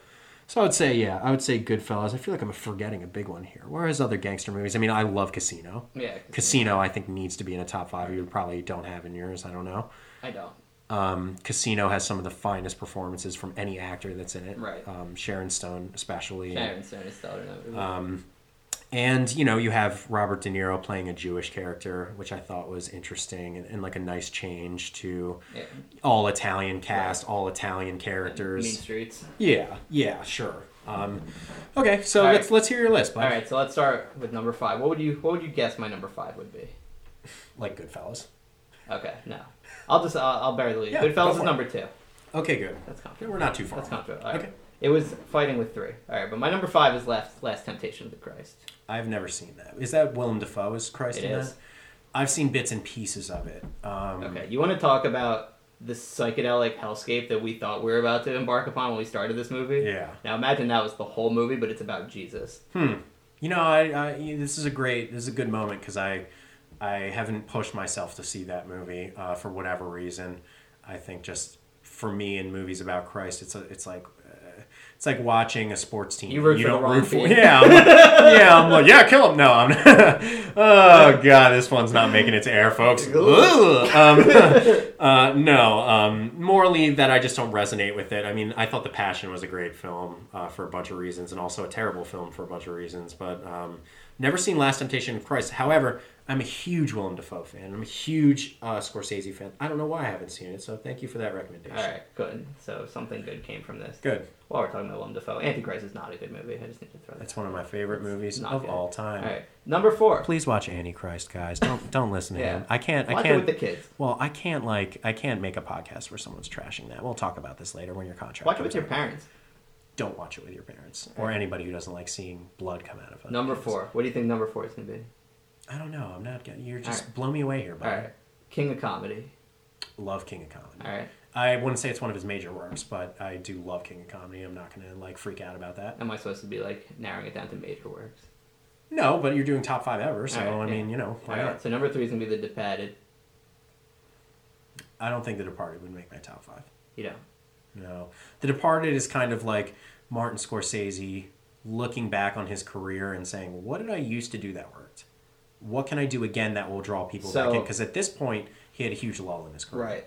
I saw The part in theater, and I was very tepid on it, and I felt exactly Me that. too. But, But I haven't rewatched it. I've rewatched it. I, I was coming across it on just Oh, on Cinemax, this is- and I rewatched it. So that would have been 15 years ago, al- almost. Th- This takes us into what I think is the problem for me with a lot of later Scorsese, and that boils down to one man. That's Leonardo DiCaprio. I Right. do not like Leonardo DiCaprio. I don't buy him as anything but a spoiled rich white kid. I think that every really. yeah, I Basketball Diaries. I've never bought. That's the perfect role for him because he's a teenager. I think everything he did as a kid up until Gilbert Grape? Titanic was fantastic. okay. I think everything he did as a kid was fantastic. I think he's one of those people who never Catch stopped me if you can. never stopped looking like a kid. I don't like. I think that's very minor Spielberg. That's like bottom of the barrel Spielberg. Alright. I actually am ashamed that he directed. I like Leo. It's a good movie, but like, well, like with Leonardo DiCaprio, it's like eating like um, a really good steak at your favorite Inception? chain restaurant. He's my least favorite part of it. I don't think I he's memorable at all in it. Would you say that his performance in, in Inception is worth a shit? No, he doesn't act at all in it. He doesn't act in most of the movies in. I think that the only movie I Wolf of saw Wall of his. Street? Okay, that Wolf is, Street was that good, bomb. but imagine somebody else in that role. I don't know, man. I think he killed Imagine height of his career. Um, oh God, what's his name from Goodfellas? Imagine uh, the main character from Ray- Goodfellas. Ray Liotta. Ray Liotta. Imagine Yeah, if that wasn't an option. When that I know it wasn't came an out. option, but in when that movie came out, you had great actors out there, and I think this alliance between Scorsese and DiCaprio is where things start falling apart. This is where consistency stopped being the main thing, and that I couldn't walk into a, a Scorsese joint and say this is going to blow me away because I don't trust Right, Leonardo DiCaprio right. to take me there. I tr- look at look at the people who were his first muses Right. compared to Leonardo. Yeah. I mean, when you put him up against Pesci, Yeah. Pacino, I mean, these peop people you cannot fuck with, and there are actors out there that I think can fuck with that. I think that Christian Bale is a perfect example of a modern actor who can defy all convention and play any role. Ed Norton, fantastic. I mean, there are actors who I can take very seriously. Leo is not one of them. That is the core issue I have with Gangs of New York is him doing an Irish accent, which I think is deplorable on every level. I think if I were Irish, I would be pretty detested with his attempt at being an Irish person. I thought it was awful. Yeah, but it's like the Daniel, rest of it's the like. Daniel Day's best. Okay, so what's your next one here? Next one is Goodfellas after the Departed. So Goodfellas is two. Goodfellas is two. Gangs Okay. of New York is number one. Gangs of New York is number one. Yep. So you're saying when you watched Gangs of New York the first time, Yep. you said that is a better experience than Goodfellas. Yep. And I was, I 100%. was excited to switch to the second DVD because they didn't all fit. Oh my god. Yeah. Uh, here's I think what Daniel Day in that movie is I, I haven't worth- seen it in years. is worth- Okay, let's take Daniel Day Lewis out of the movie You can't. Because He's the, man, he's the, man movie. is the man is electric. Obviously, he's the best part of the movie. Uh, You got without John C. that, Reilly you have John C. Reilly, who I'd say is number two. crushing. Um, you have a movie that needs to make up for the fact that they kill Liam Neeson in the first ten minutes. I'm pretty sure, right? Yeah, That's devastating for ball- me. Ballsy move. Um, ballsy move, but not in a good way for me personally. I, th- I found it very distracting I loved it. to take one of the finest actors and murder him in 10 minutes and replace him with Leonardo DiCaprio. I thought was horseshit. Um, and uh because that's what happened. I mean, the movie starts with an Irish hero Right, taking on right, the right, mob. right. That's Liam Neeson. Right. Imagine this movie with Liam Neeson. The end. Yeah, but there's, Here's the thing: It's, when it's you're all com- about the dynamic when you're comparing between, Goodfellas and this, I dare you to find five problems with Goodfellas, and and say that you can't find five problems with Gangs of New York. Okay, but I don't know that that makes Goodfellas like okay. There's no So this is like this across is the board. This is the age-old discussion of favorite versus best. Best, yeah, yeah, okay, absolutely, absolutely. because maybe your favorite movie is Gangs of New York from Martin Scorsese. I think you would be hard pressed to be able to convince me that it is a better film than Goodfellas. That's all I'm saying. Because Goodfellas, that's like a locomotive. Gangs Right. of New York is a goddamn long movie, and it feels like it to me personally. And by the time you're at the end when they're doing the fucking fast forward of New York into modern Right, day New York, right. which I thought was one of the most unnecessary moments in the whole movie. Um, I loved it. Looked like shit. loved Um, it. the, I, it, it just didn't work, man. I mean, that movie just doesn't work for a variety of reasons. You have DiCaprio, who's disgusting. He has fake teeth in. He looks awful. He's doing a stupid accent. Then you have Cameron Diaz, who's the love interest, and she's a literally. And I'm not trying to be derogatory. She's a dirty whore. Yeah, no. in the movie. My, I don't want to watch her. Only She's complaint about disgusting. Gangs of New York is Cameron Diaz. It's disgusting though. It's like a gritty, gross movie, and it's gross to be gross. And and I love Daniel Day Lewis in it, and his character in it, I would say, is a timeless film character. I wish the whole movie would have been about him. If Gangs of New York would have been about a scrappy Daniel Day Lewis becoming a hardened butcher, sign me, sign me the fuck up. But instead, you have Leonardo DiCaprio doing an Irish accent, which, like, uh, I think right now I am going to insert a clip post of Leonardo DiCaprio doing the Okay. Irish accent because it's so embarrassing. Alright. An autumn diver picked her pocket in church. A badger gets a fella into bed with a girl, then robs his pockets while they're on the go. Jenny was a bludget, a girl pickpocket, and a turtle dove. You're, you're just gonna use post to skew against me. Um, Yeah, I'm going to fight against you after the fact Yeah, because I alright. think I can win better when you're not even in front of me. All right. Um, I but yeah, no, I, I hear you. I mean, I um, I understand that effect. So let me give you my counter to that. Okay. My counter to that is that in my top three, top two, even you have Cape Fear. So here's my 30 Okay. seconds on Cape Fear. Okay. Do you want you, you want to preface it with the fact that you know that I don't like Cape Fear? Yes. That's Okay. Yeah. Dan up. does not like Cape Fear. Uh, I would say maybe you dislike it more than I even like Gangs of New York. Dislike Okay. Gangs of New York. Cape Fear has the following going for it. One of the greatest De Niro roles. Period. It's iconic. It has been made fun of in The Simpsons. Has been spoofed a thousand times. Him laughing in the movie theater with the cigar. You, uh, his character is so menacing in that film on every conceivable level. Um, I uh, really can't say enough about the fact that De Niro did not need to do that movie. He had made incredible movies with Scorsese, um, playing hard, uh, hard, you know, anti-heroes, really respectable guys. In this, he is a, I mean, the first shot of the movie of him doing pull-ups in prison with his body all shredded and tattoos all over. That is affecting stuff. Um, I, I found, yeah, I mean, his relationship with Juliette Lewis is really troubling in the movie, but at the same time, it's supposed to be. It isn't like James Bond where you're made to feel uncomfortable by accident. Right. You are made to feel so uncomfortable Right. in this movie. The score, iconic, has been spoofed so many times. It's actually the music that plays when Sideshow Bob is on screen uh, in The Simpsons. The da na na na na. One of the best film scores of all time. One of the most psychedelic edits of all time. There are cross fades. It's like an Oliver Stone movie. There's Yeah. bleeding colors everywhere. It's There's like Natural Born Killers. it's like Natural Born Killers. There's wild things that Scorsese wasn't used to doing. Um, I think that Nick Nolte turns in probably the finest performance of his career. I it think the was all performances are all great. I think when you watch it today, it looks extremely dated in a way that a lot of his movies don't. I'll watch it. I'll watch it a thousand times over. I right absolutely, now. I absolutely love Cape Fear, and I don't think that it's dated just because the tension will always be there. You'll always find tension in a grown man putting his thumb in a twelve-year-old girl's mouth. I mean, that's one of the most uncomfortable scenes Yeah. imaginable, and it's uncomfortable in the way that the original Alien was, or movies that may, they're, they're, they have moments in them that they want you to feel sick. And I think Cape Fear is one of the best erotic thrillers of all time. It's one of just the most compelling. And you have a director that's used to doing crime and mob bosses doing this kind of honed in. It's ho- it's a horror movie at its base. You Yeah. have you have a deranged killer who's going after a family with a young daughter sexually, mentally. He's doing emotional warfare on them. He's turning them against them. I mean, I I, I just I, I I'm sure you couldn't say enough about Gangs of New York. I couldn't say enough about not only this but Casino as well. I think should be talked about all day Yeah. long. yeah. I Um, mean, Casino's great. So yeah, I, mean, a comfortable. I, I hear you. I think that uh, Cape Fear is my guilty pleasure, and I think yours is probably Gangs All right, so I think the. Uh, I don't think it needs to be either of them need to be a guilty pleasure.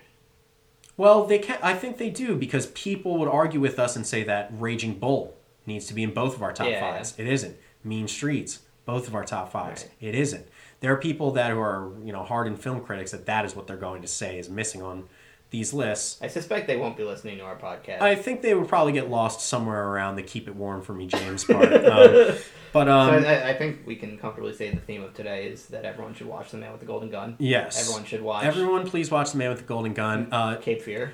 everyone, sit and watch Cape Fear and Gangs of New York. Um, Not back to back because not back to back, and. I don't think compare them because Gangs of New York is a war mob insane movie, whereas Cape And it's a Fear. pinnacle experience. Cape Fear is a perfect movie if you're on vacation in the Florida Keys and you want a thriller. it's a thriller. I mean, the Yeah, word yeah, thriller yeah, is invented for the movie like that. So, um, so yeah, that's about it. Did, Um, we, did we do it? I don't think we argued quite as much uh, during the top five as I could have anticipated, but hey, we got lots Oh more wait, episodes. I had so- one thing marked down. I, I felt Okay, final note. it, we should end on a negative note. And what would you call the worst Scorsese movie, Well, or your least favorite? Let's not because the man I doesn't. want do to say he's done a couple lately that have been terrible, right? Okay, I mean, well, like I haven't did- seen anything in the last. I'll tell you which was fantastic. If you're looking for a fantastic kids movie, if you're also looking for one of the finest 3D films ever made, Hugo from Scorsese is a huge hidden gem. Yeah, Um, that is a cool movie. great. Um, I don't think Scorsese has a ton of bombs. Like, what's a bomb? What's the worst? I marked down The Aviator. Ugh, uh, you know, I don't think I've ever fully seen it. I've seen the first half on HBO and I was like, I hate Leonardo DiCaprio. So, Leonardo DiCaprio playing once again a, a, man, a spoiled man child. It's his finest, finest acting role. What about The Beach? I love the beach, but because it's terrible. Like I like the beach because when it came out, it was really edgy. It's like Hackers, but with an island. I'm just gonna spitfire throw Leo movies at you till you agree that he's fine. Yeah, some of them he works in, but again, it, the further you go back, the younger he is, the more I'm going to like the Right. movies. As he gets older, this gristled, hardened Right. man that they try to portray, portray him as, it does not work because he he looks like many child stars. And, I, and I'm not making a gross assumption here because a lot of child stars start out looking really good. Like Right. when they're kids, they look the best. Whereas most normal people look fucking weird when they're kids, and then they start to normalize and look good when they're 30. I think Leo peaked in his teens and now is like having a reverse Benjamin Buttons thing where he's like looking fucking younger and yet older Right, right, and yet right. weirder. Uh, and I feel like he's one of those people I met in real life. If I met in real life, I'd be like, wow, you're really short. Did you watch J. Edgar? No. That's pretty bomb. I feel like I should check that out just for the accents. Yeah, it was good. There were a lot of accents. Okay, a lot, folks. A lot of DiCaprio being like, ah. That's the Revenant too. It's just him grunting and getting Yeah. harassed by a bear. Ah! Right. Here's my Leo impression. Ah! Do you think anyone's still listening? Uh, I hope so. And uh, Nice. you can tune in on our next episode uh, where we will be, uh, for our Dans Have Never Seen, watching the Kevin Smith film Yoga Hosers. Kevin Smith. Kevin Smith. Epic. Yes, the Kevin Smith epic Yoga Hosers, and uh, that will devolve into many different chats as well. Um, I want to thank my engineer, me. Um, I want to thank my co host, Dan. Hey. Uh, I want to thank everybody who is listening to this and uh, tell you to tune into the Movie Blues podcast next time. Thank you.